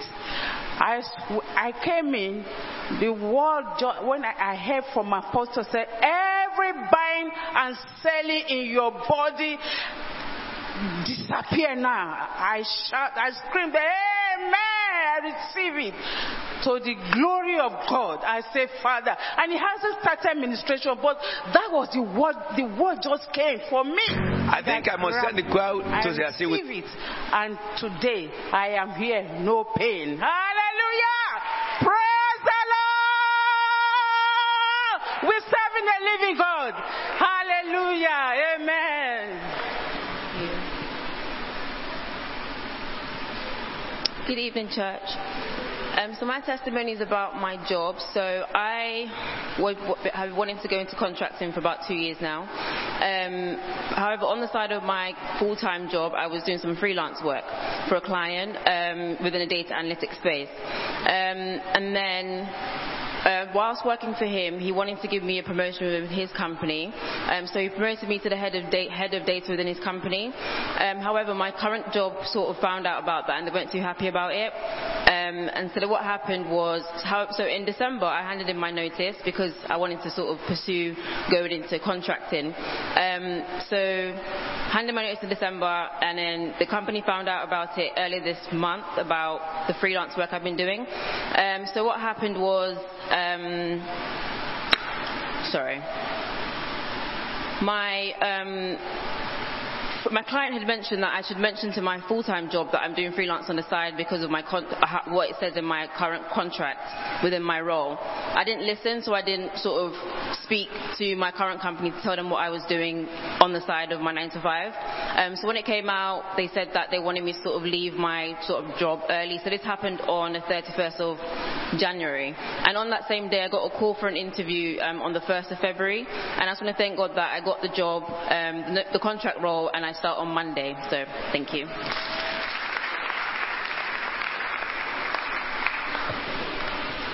Good, good evening, um, church. So I'm really glad that I have a testimony, another one, should I say?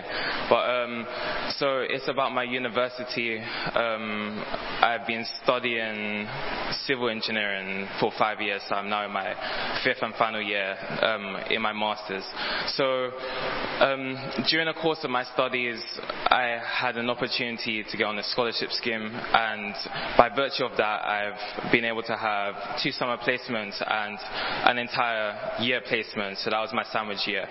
Um, and this was with one particular company who's in industry, so that was the favor of God. Now, uh, everything went well. All of my summer, all of my placements went very well. And at the end of my now in my master's year, I'm expecting to graduate into that company. Um, and that was, it, it just seemed everything was going perfect. But um, towards yeah at the end of my at the end of my last summer placement there were some issues around like with my time because I had some university commitments my dissertation and that tied in with my work. So it was really difficult. I had to ask for some days off. Um, I think that was also during like PVM as well. So to I had a meeting with like my the, the scholarship coordinators for my company and to my kind of shock um, they said that they don't want to take me on anymore.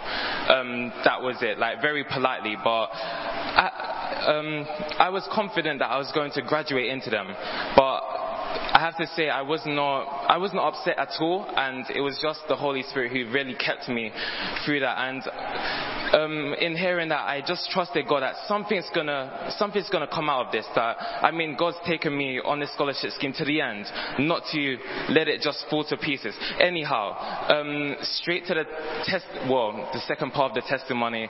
Um, there was also a Griffiths Scholar um, award that scholars on the scheme can apply in their final year, and I really wanted to apply for that, and but I needed a sponsor company. Um, and obviously my sponsor company had said they're not taking me on anymore. Now, it was on Overcomers Night, I was out in the foyer and Apostle said, um, was prophetically spoke that by Tuesday, no, before Tuesday, um, I think it was what, the good news that you're waiting for, it will come to pass. So instantly, I caught it and I trusted God. I held, I held on to that um, testimony and it was bef- because Apostle said before Tuesday. Now, Tuesday was when um, I would have to present for the, um, the Griffith Scholarship Award. So I knew it was for me, and I needed the answer by before Tuesday. So um, I had applied on my application, sent that off, and through reading the application, the, the criteria, God opened my mind to see that there's an alternative part um, to that. That despite you may not have your direct um, scholar endorsement, you can go through a different route. But God just opened my eyes to see that the provision was already there. So I sent an email like 5 o'clock in the morning, and by 10 o'clock, I had gone to bed very late. By 10 o'clock, um, my company had sent me back an email to say that we're going to endorse you. So I just thank God, um, and that completed, and to God be the glory. Um, the Tuesday, it was, yes, the Tuesday, I didn't actually sleep the whole day, and by God's grace, I was awarded the scholarship. Thank you. Praise God. Praise, praise, praise, praise, praise the Almighty God. Now, every convention, I take time off for the convention.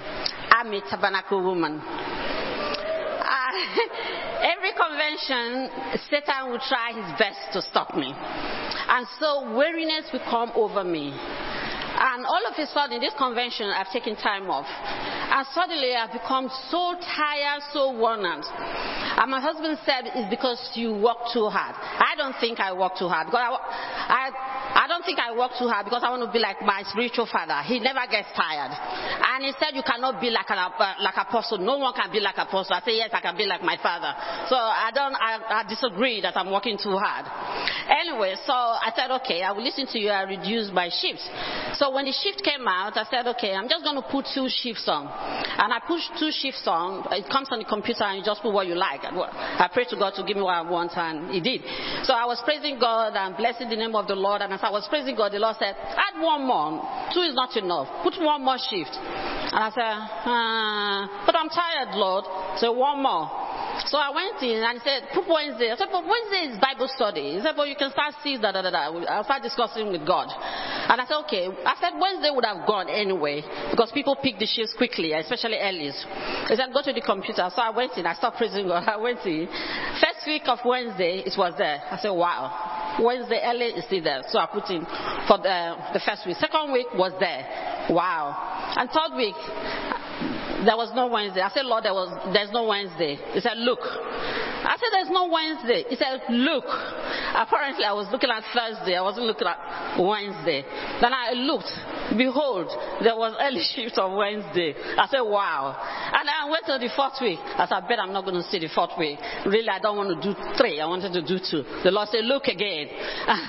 I looked again, and there was an early shift. I said, wow. Then I said, dancing. I said, well, if the Lord wants me to do three instead of two, then uh, of course I need the money for something. Maybe that's why God wanted me to do three. And I praise God for that. But this exhaustion kept going on. I went, I went to my husband and said, look, This is what the Lord said. My husband said, if the Lord said three, then it's three. We give you the strength to do it.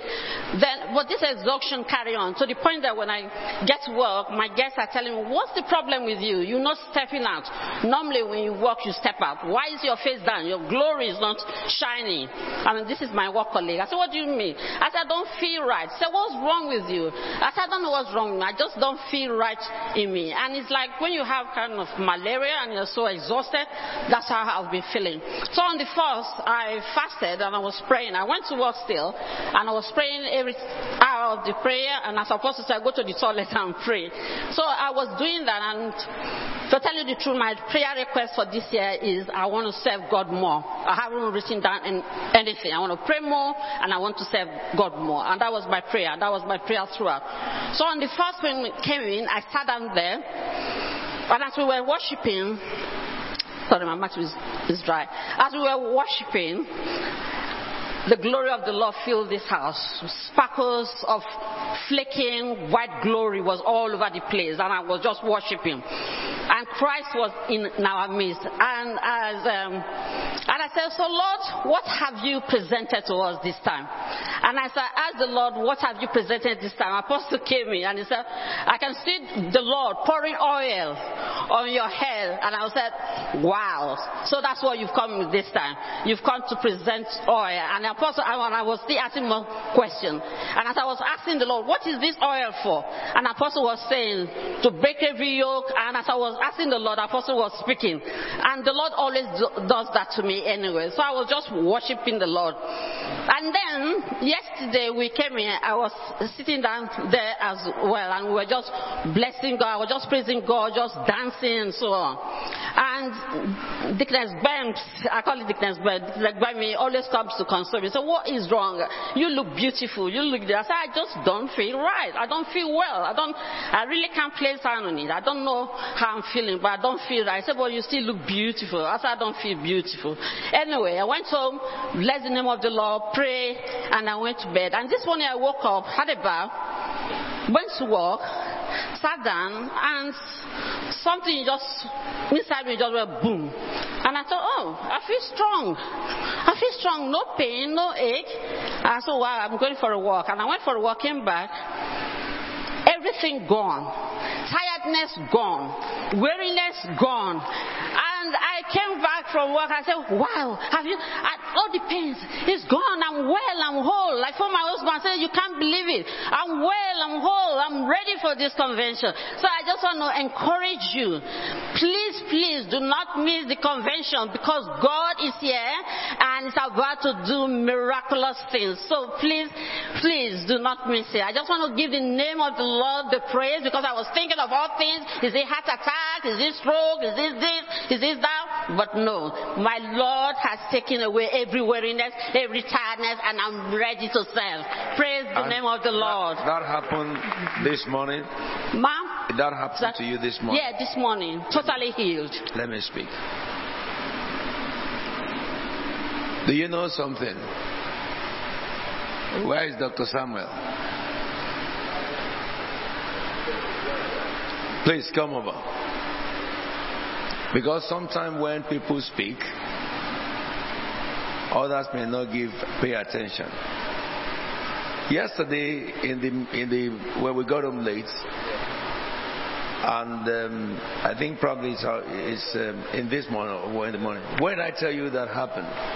Um, you said that basically around about 12:30, 12:50 in the in the morning, you started praying, and you continued praying, and then by around about I think it was 1:30, 1 o'clock, you stopped praying because you, God said to you that it's complete. Yeah, I told you that I saw an attack. You saw an attack, yeah. Yes.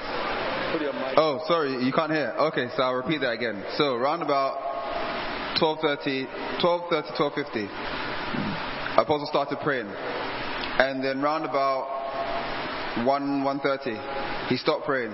I just come down after he had prayed, and he said that basically um, it's complete. That you, what you were saying is that you, you had, there was an attack that was going on, and you said that watch tonight, someone's going to speak about it, Hallelujah. and it will confirm. So. I saw that the enemy attacked, you know, Christ Faith Tabernacle members. So when that happened, it happened at 12:50 or so that. I started praying. I went to warfare until it was resolved, and it was resolved by 1:30. So to hear this testimony that she had nursed this, you know, whatever they may be, that have offset the whole of her health, hmm. and she woke up this morning, everything was gone. Yeah. I confirm that. God broke the power of the Hallelujah. devil. Praise God. Broke the Thank power of you, the Daddy. devil. Yes. Thank you, God. Good evening, church. Okay, so for the last few years, I've been working and training as a teacher slash a teaching assistant in a school. And in September, um, I had to leave that job, so I left there. And I was kind of deflated. I didn't really want to go back into education, if I'm being honest. So I was sort of looking around for other jobs that I wanted to do. Um, I remember telling my mum that I just do not want to be at a school. I don't want to be teaching or anything like that. But she was telling me, you know, I think you should stick, you should stick through it. You should maybe look for some things. I was considering going to study full time because I'm studying part time. But um, she also told me that told me that I just need to pray about it. So I, I was applying to the most random random jobs, and when I say random jobs, I mean random jobs. But um, one day I came across an application for. Um, as a teaching assistant in one of the top schools in, in the borough that I live in. And I said, okay, I'll apply for it. And I obviously did so prayerfully. I said, Lord, I just ask for your will to be done in this. Lord, if this is a door that you've like opened for me, let me like pass through it. So I applied for the job. I, I sent out the application, and the application had said that um, the interviews would take place on the week of the 10th of October. So I sent my application, and the week of the 10th of October had passed, and I heard nothing back at all. The month of October closed, and I still hadn't heard anything back. So I assumed that I had not gotten the job and was still at this time now I was doing I was with an agency. So one day at the beginning of the week I got a random email from one of the workers at the school and they told me that they saw my application and they'd like for me to come in for an interview in the next two days on the Wednesday Wednesday I think it was Wednesday so I agreed I came um, I, I had to prepare for the interview because I get really bad anxiety when I have to do anything that's interview based, audition based. I will literally, I'll vomit. Like it's really bad. So as I was going to um, the interview, I was just praying, Lord, just take this anxiety away from me, Lord. Give me some, a spiritual confidence that when I go in there, I'll just be, I'll, I'll do really well. So I went into the interview. I had a trial with some of the students, and then I had an interview. I thought the interview went well, and then they told me that they'd tell me, they let me know by the end of the week um, if I had the job or not. And also to mention, I had a salary that I, I had asked the Lord for. I said, Lord, this is the salary that I'd like. This would be nice, you know, if you could give it to me. So on the Friday, this was the Friday that we were going to have the praise night in November. Um, they had called me up while I was um, at another job with the agency, and they told me that I had interviewed really well. When I, I'm, I don't think personally I'm good at interviews, and I usually get sick. They told me they, they thought I worked really well with the children, that they'd like to offer me the job. So, yeah, I just give all the God all the glory and all the praise because I probably would have been sick if I hadn't had prayed about it. And he gave me the salary that I had wanted as well. And I'm really enjoying where I'm working at. So, yeah. Thank you.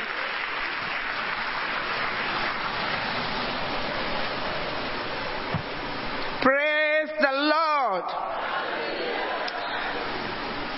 Good evening, sir. Good evening, ma. I have been a member of this church for a while.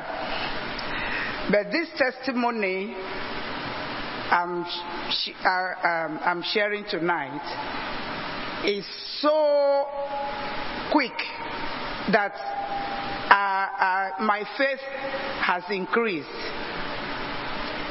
First testimony is about 10 days ago. I started feeling, actually about 12 days ago, I started feeling a lump under my breast, left breast. It was very tiny.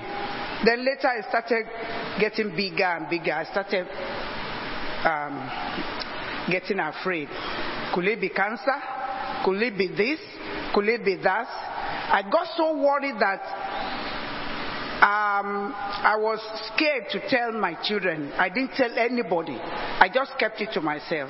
And I was talking to God. I said, In my family, since I, uh, I was born, I've never heard that cancer killed anyone or anyone even had cancer.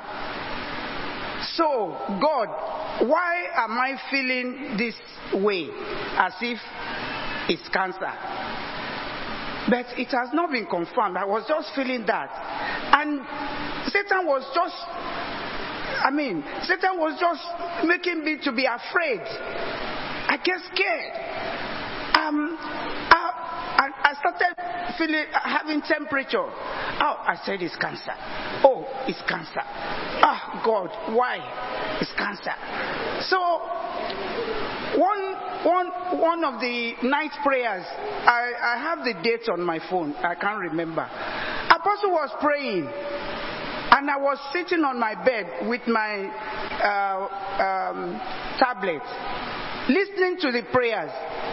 I look at the, uh, uh, most of the time I don't look at the, the phone. I just hear voice because of my eyes. So Immediately he started the prayer. I look at my tablet. I said, and I saw Apostle praying, praying.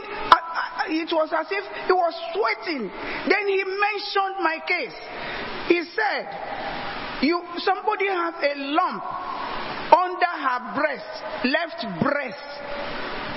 Cancel it. I he, he, mentioned all the prayers. I jump up and say, It's me. God is me. You remember me today. God is me, it's me, it's me, it's me. Even though I have not confirmed it's cancer. But because I was I was afraid. So I got up and was dancing, dancing. God, thank you. Then I took the anointing oil and rubbed it on it. I said, Today, today, tonight, tonight, you are gone. So the following morning I checked, it was still there.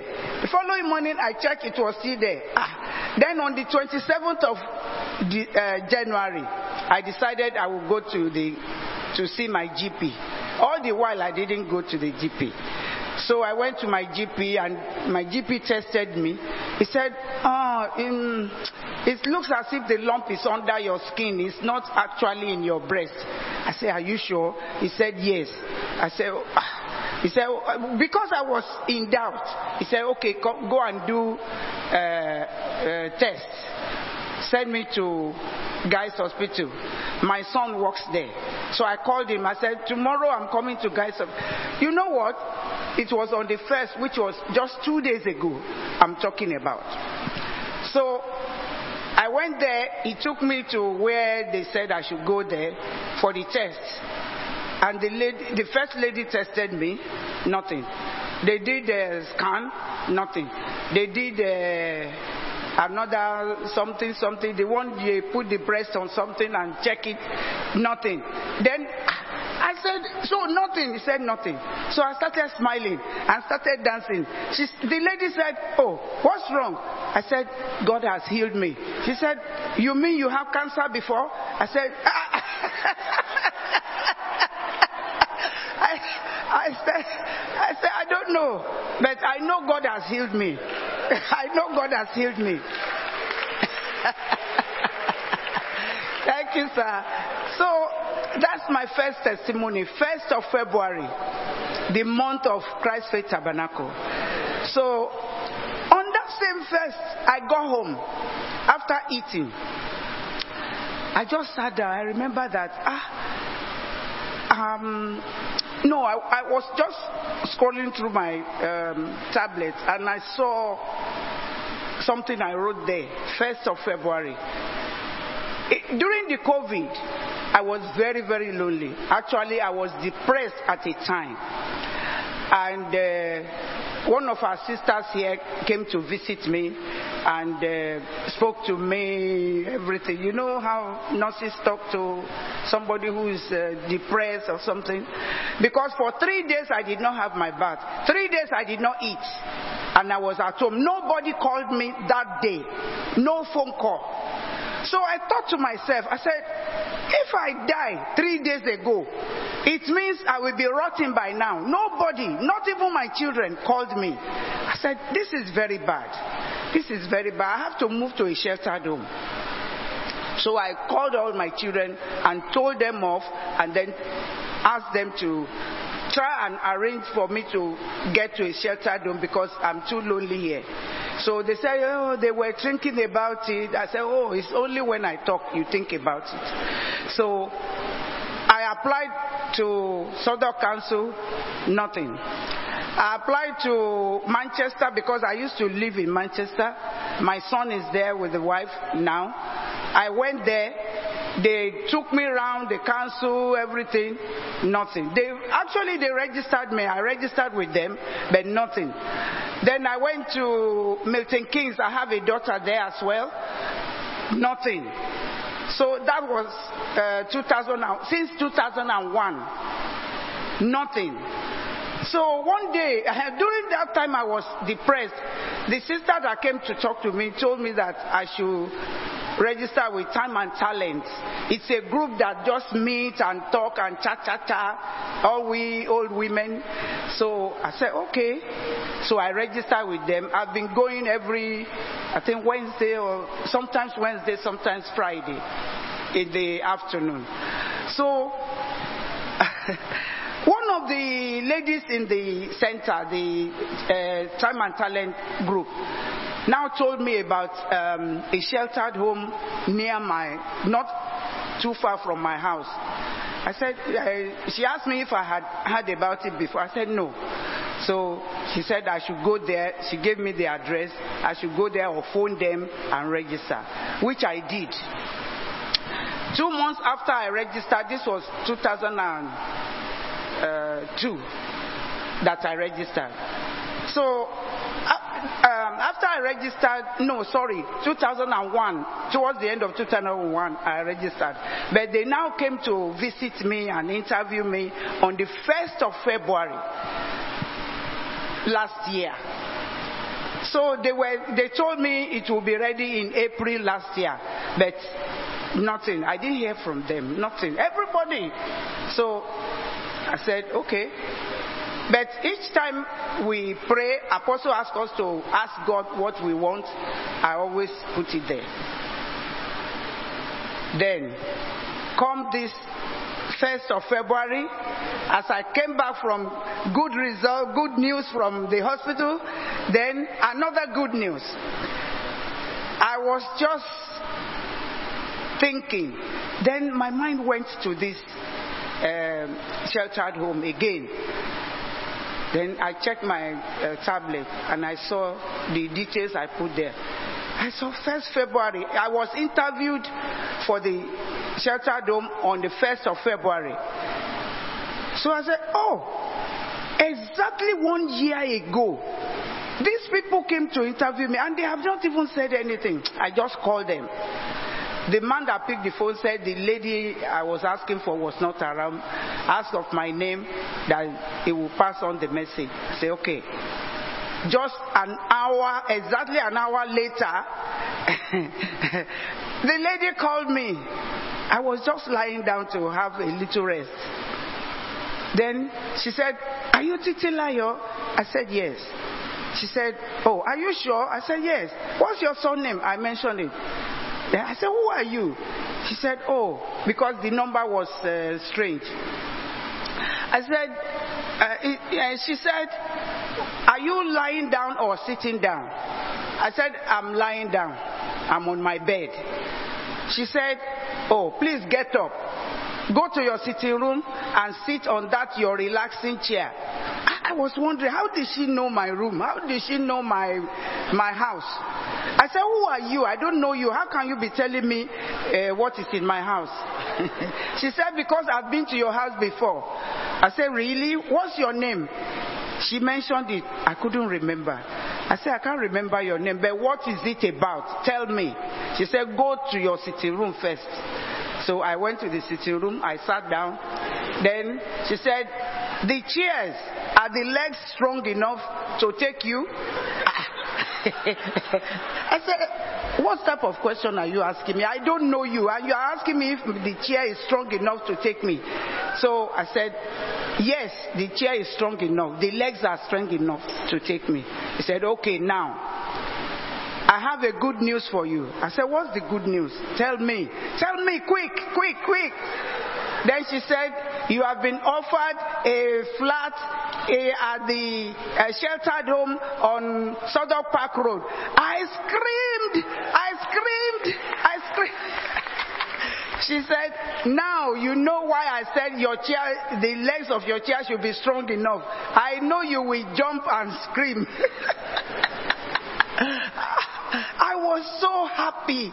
I was so happy. So I just thank God for favoring me on the 1st of February.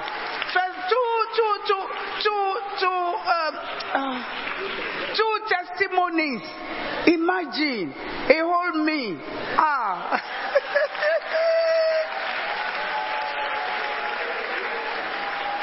Thank you, sir. Thank you, ma. I give all. I give God all the praise.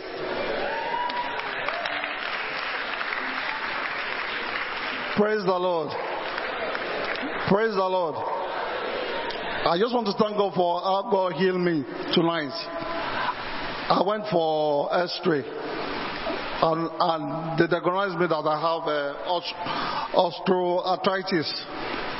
That I have pain on my on my knees. And uh, when I came in this evening, I prayed. I said, God, confirm something tonight. That my coming to church, God, do something in my life. And something, Holy Spirit told me that Apostle will come out from the, the door there, that will shake me. So when Daddy came out, Daddy shook my hand. He said, but the Holy Spirit said, I told you, kneel down now. So I knelt down at the back. So when I knelt at the back, uh, before I, I, can't kneel, I can't kneel on my knees because I normally feel pain on my two legs because of the osteoarthritis.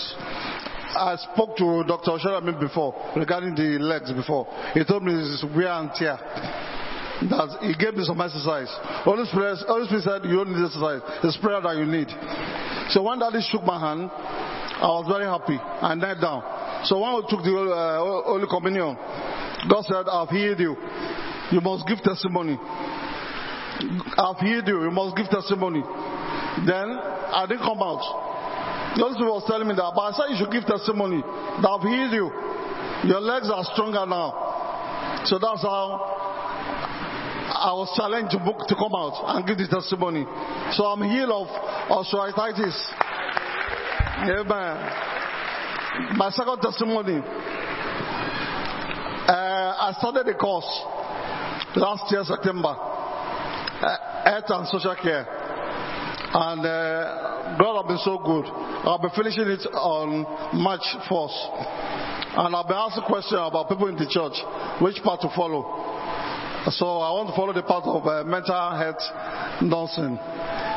Uh, so that's the path I'm following. Thank you very much. Thank you, sir.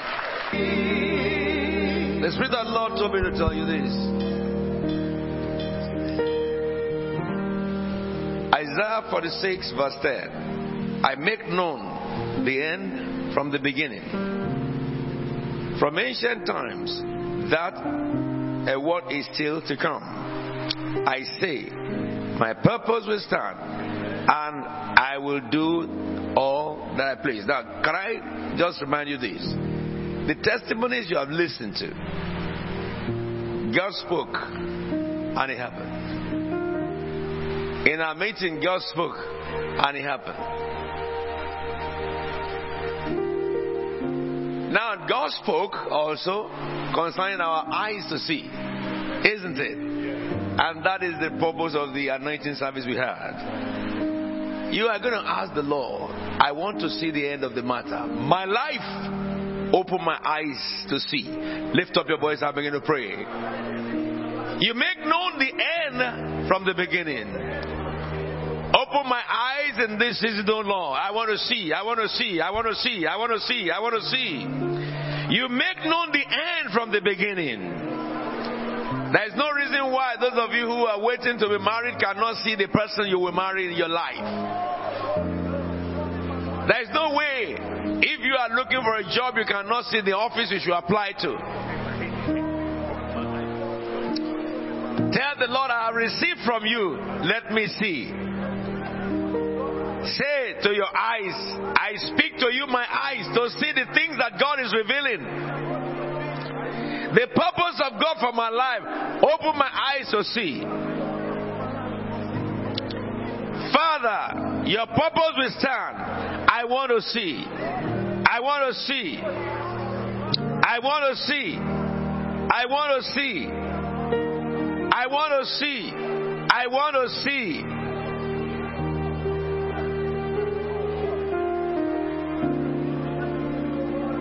The Lord has said in the days of famine, you will enjoy plenty.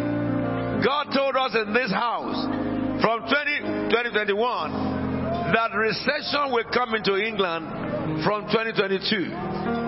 This year, 2023, that offices will be closing down, companies will shut down, people will become jobless, but not so among you. He said, It is in that time I will exalt you. The Lord said, I will lift you high in the area of finance. And He's doing it. God is doing it. You are testifiers of it. God is doing it. Tell the Lord, when Jesus was to go to Jerusalem, he sent them to the other city and said, Go, you will see donkey, tie down. Lose him. If anybody challenges you, tell them the Lord has need of it. When the Lord God told Abraham to sacrifice his son, he had made provision of the ram. When Abraham got to the place of sacrifice, he said, Stop, look up. And he saw the ram. Tell the Lord, open my eyes to see. That which is your purpose for me. I want to see, Lord. Your purpose for me, your plans for me in 2023 to 2025. Have access to it. Have access to it. Yes, Lord. Yes, Lord. Yes, I will, Lord. Yes, Lord. Tell the Lord. Tell the Lord. I want to see. Your purpose, oh God. Things that no eyes have seen about me. Things that no ears have heard about me. Things that have not entered into any mind. Tell the Lord, in my dreams, speak to me. When I'm awake, speak to me. When I walk on the street, speak to me. Let my ears hear your voice.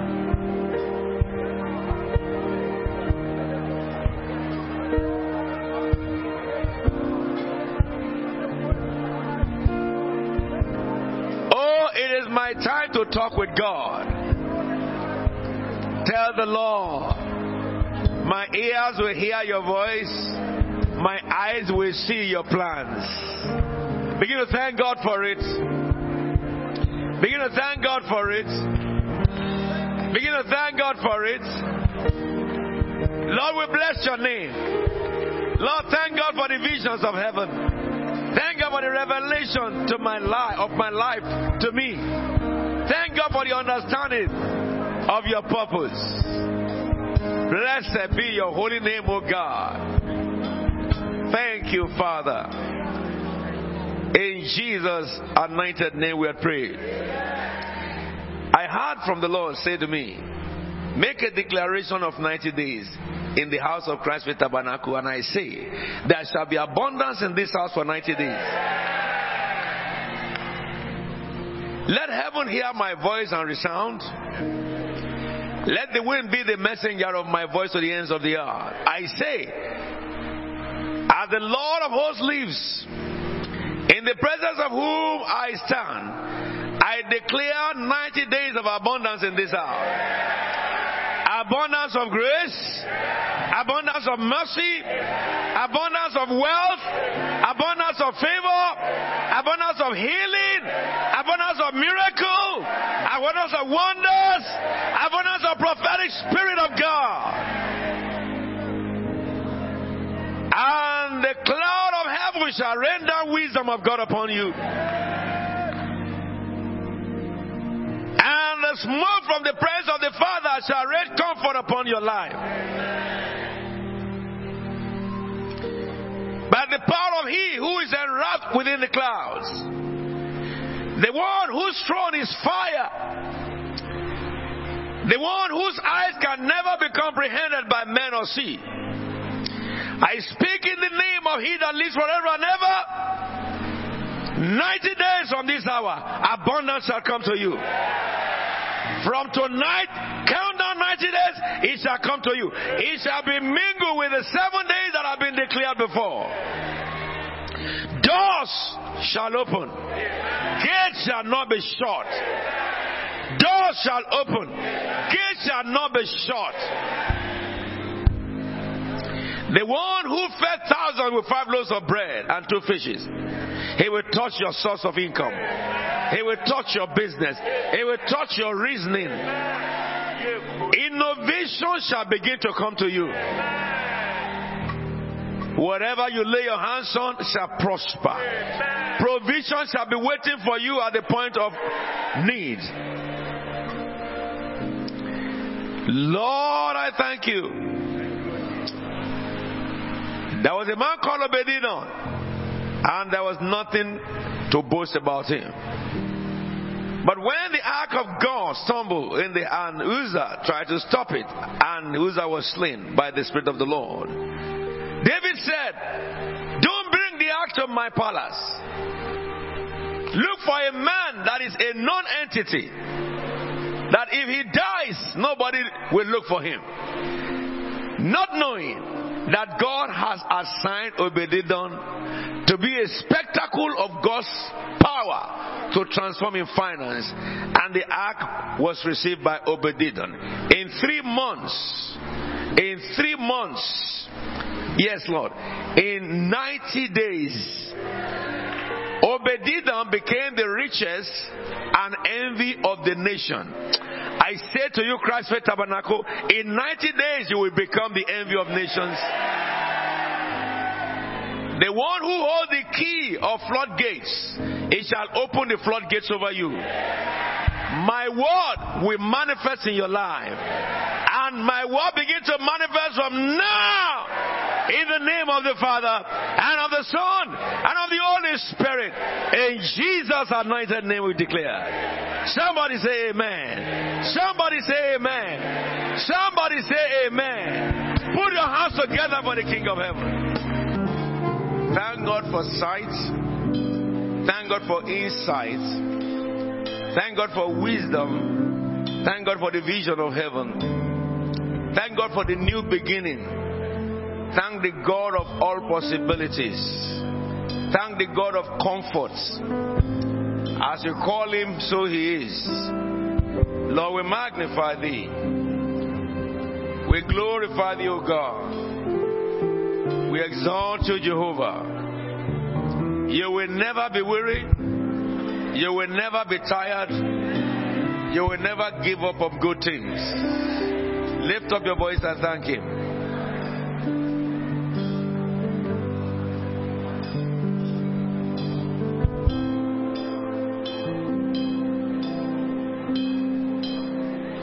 Give God the praise. Give God the praise. Give God the praise. Give God the praise. Rata borodesi karaboriala daborianda. Give God the praise. Into the new day, praise Him.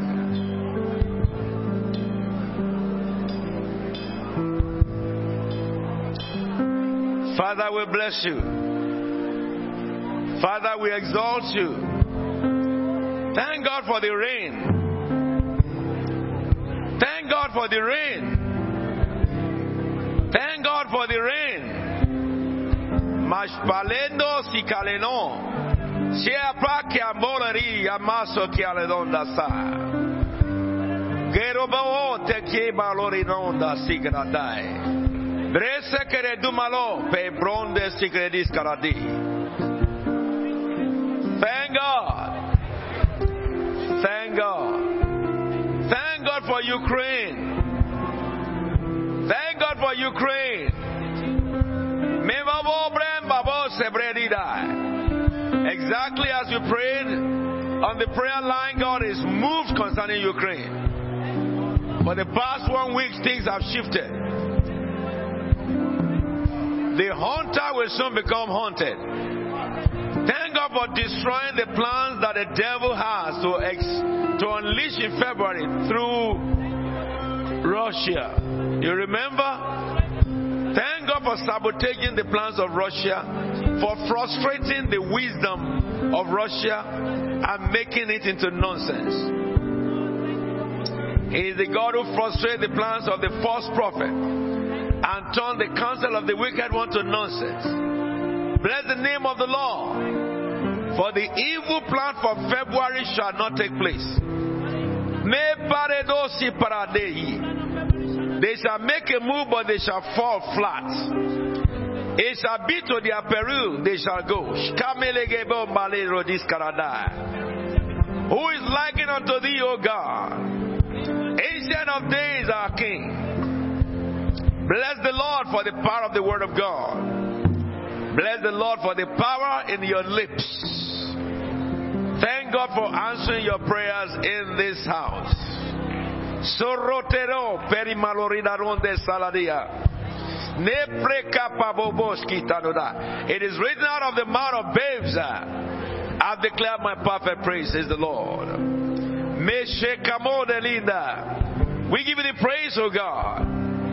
We give you the praise, O God.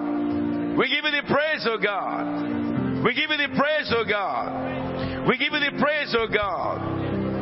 Thank God for the body of Christ on earth. Lord, we bless you for your body, O God. We thank you for the strength of the latter days. We thank you for the miracles that is following. We thank you for the stirring up of the heart of saints on earth. Thank God for frustrating the delusion of Satan. Thank God for frustrating the delusion of the devil. For setting the captives free in the house of faith who have been deluded. Oh God our King.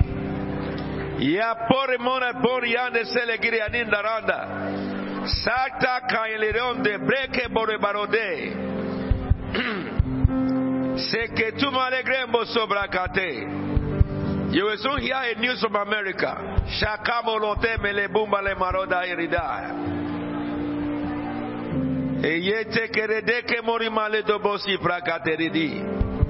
A meteor appeared and it soon disappeared. Meshkapo le monde. Nandra kabale no sorri garbialada. For the Lord will frustrate the plan of the wicked one over the United States of America. Oh, mashke paborote melegebuha. Thank God for what God will do in this convention. Thank God for what God has begun to do from the 1st of February.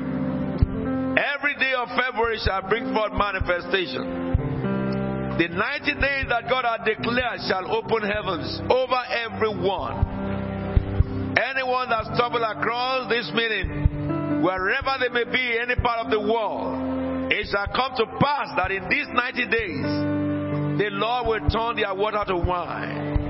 Floodgates of heaven shall be opened unto everyone. As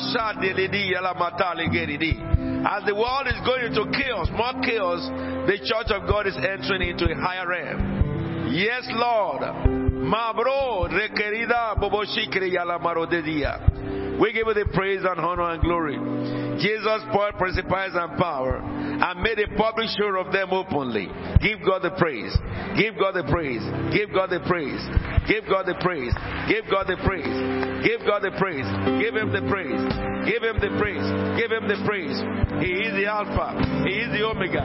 He is the beginning. He is the end. Give God the praise. Give God the praise. Give God the praise. Give God the praise. Those who dwell in Salem, give God the praise. Narotosi Karaba, Mashporon de Seredis Karada. Those who have their abode in Zion, lift up your voice and worship Him. Oh Lord our God, how majestic is your name. How excellent is your name. We thank you for your glory. We thank you for your power. We thank you for your majesty. Marata malika barido balira maturi barade.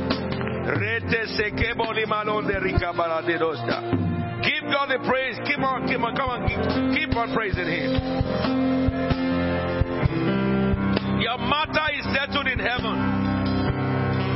Your matter is settled by the Father. Give Him the praise forever and ever.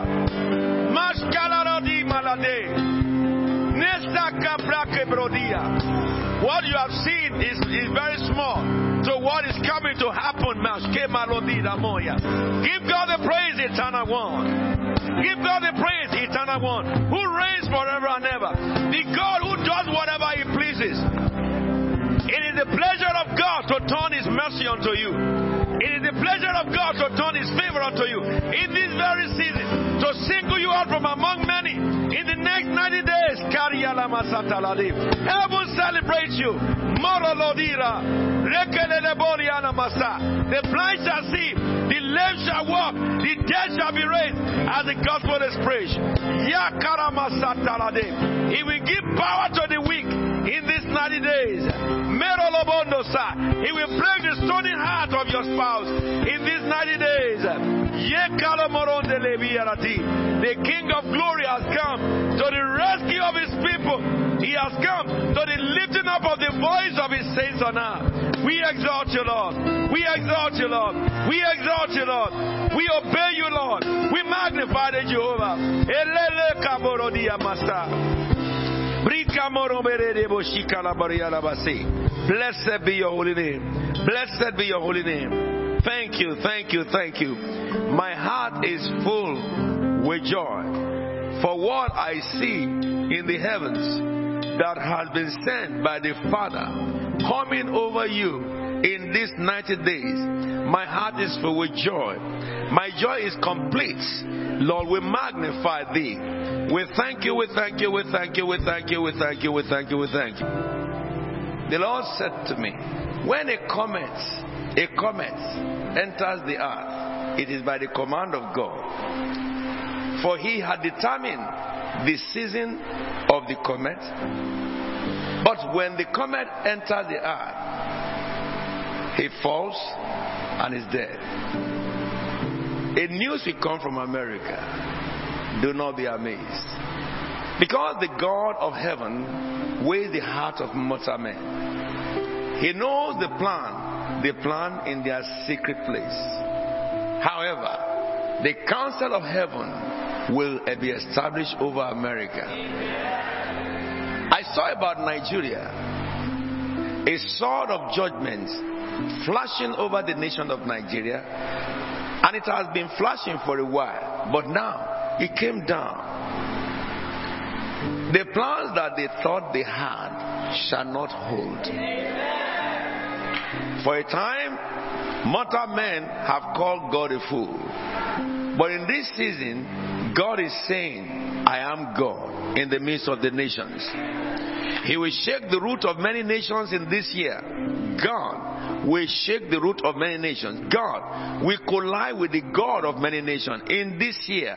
He will waste the brain of the intelligence, and the intelligence will say, We don't know what to do. But in the midst of the nations shall a rising light come. Both for America that has been doomed recently into darkness because of the mercy of heaven, it shall be reversed and light will shine again over America. It will be another chance for America to follow the path that God has ordained for them. For the immorality of that nation has reached the highest heights. Mm. And the King of heaven is not happy with the last decision made and he will show himself as God in the midst of the nation. There is no power that a man has, but that which God has given. There is no power a nation has, but that which the Lord has given. In the history of humanity, God raises kingdom and He brings them down. He raises another kingdom and He brings them down. And so, the kingdom that is and are in this day will soon be replaced by a new kingdom. Listen to me. Ukraine have been wrecked to no nation. It shall soon become a king among nations. They have known the place for fraud. They have known the place for all manners of evil. In a short time, many will go from this region of the world to learn how they're doing it in Ukraine. The Lord brought them low and brought them to their knees. He wounded them, but He will heal them. He will heal them and He will restore them. There is no punishment without a smoke of sin. The sins of man, sometimes when they commit it, and the sins of nation, look invisible to others. But when the sin of a nation gets to the height, it triggers retribution. But when the avenger goes on rampage in a nation, it calls the mercy of the Father. And the Father will turn his heart to the nation that the nation may fulfill his mandate and ordained mandate. And this is what is happening over the nation of Russia. And when the Lord will bring down a nation, He will cause a nation to rise up against another nation, another nation shall rise against the nation, and the nation shall be no more. The one that sowed the seed will eat his fruits. Russia will not escape. For the seed they are sowing, they will reap the fruit. The jurisprudence of God is when a nation, the, the sin of a nation rises to heaven, then God will raise a nation that is also doomed for destruction. And he shall attack the nation to execute judgment. And after he has executed judgment, the Lord will judge him as well. And he shall strip him of all his pride. We are living in a momentous time upon the face of the earth. The Lord has opened your eyes, and many visions shall be given unto you. As you see, write down. Those of you who have been seeing the glory, you will begin to see clearly. Those of you who have seen incomplete, that you see in part, you will begin to see complete. Because as you see, you will have the knowledge and he will tell you the meaning of what you have seen. I congratulate you, Christ Faith Tabernacle. Put your hands together for the Lord.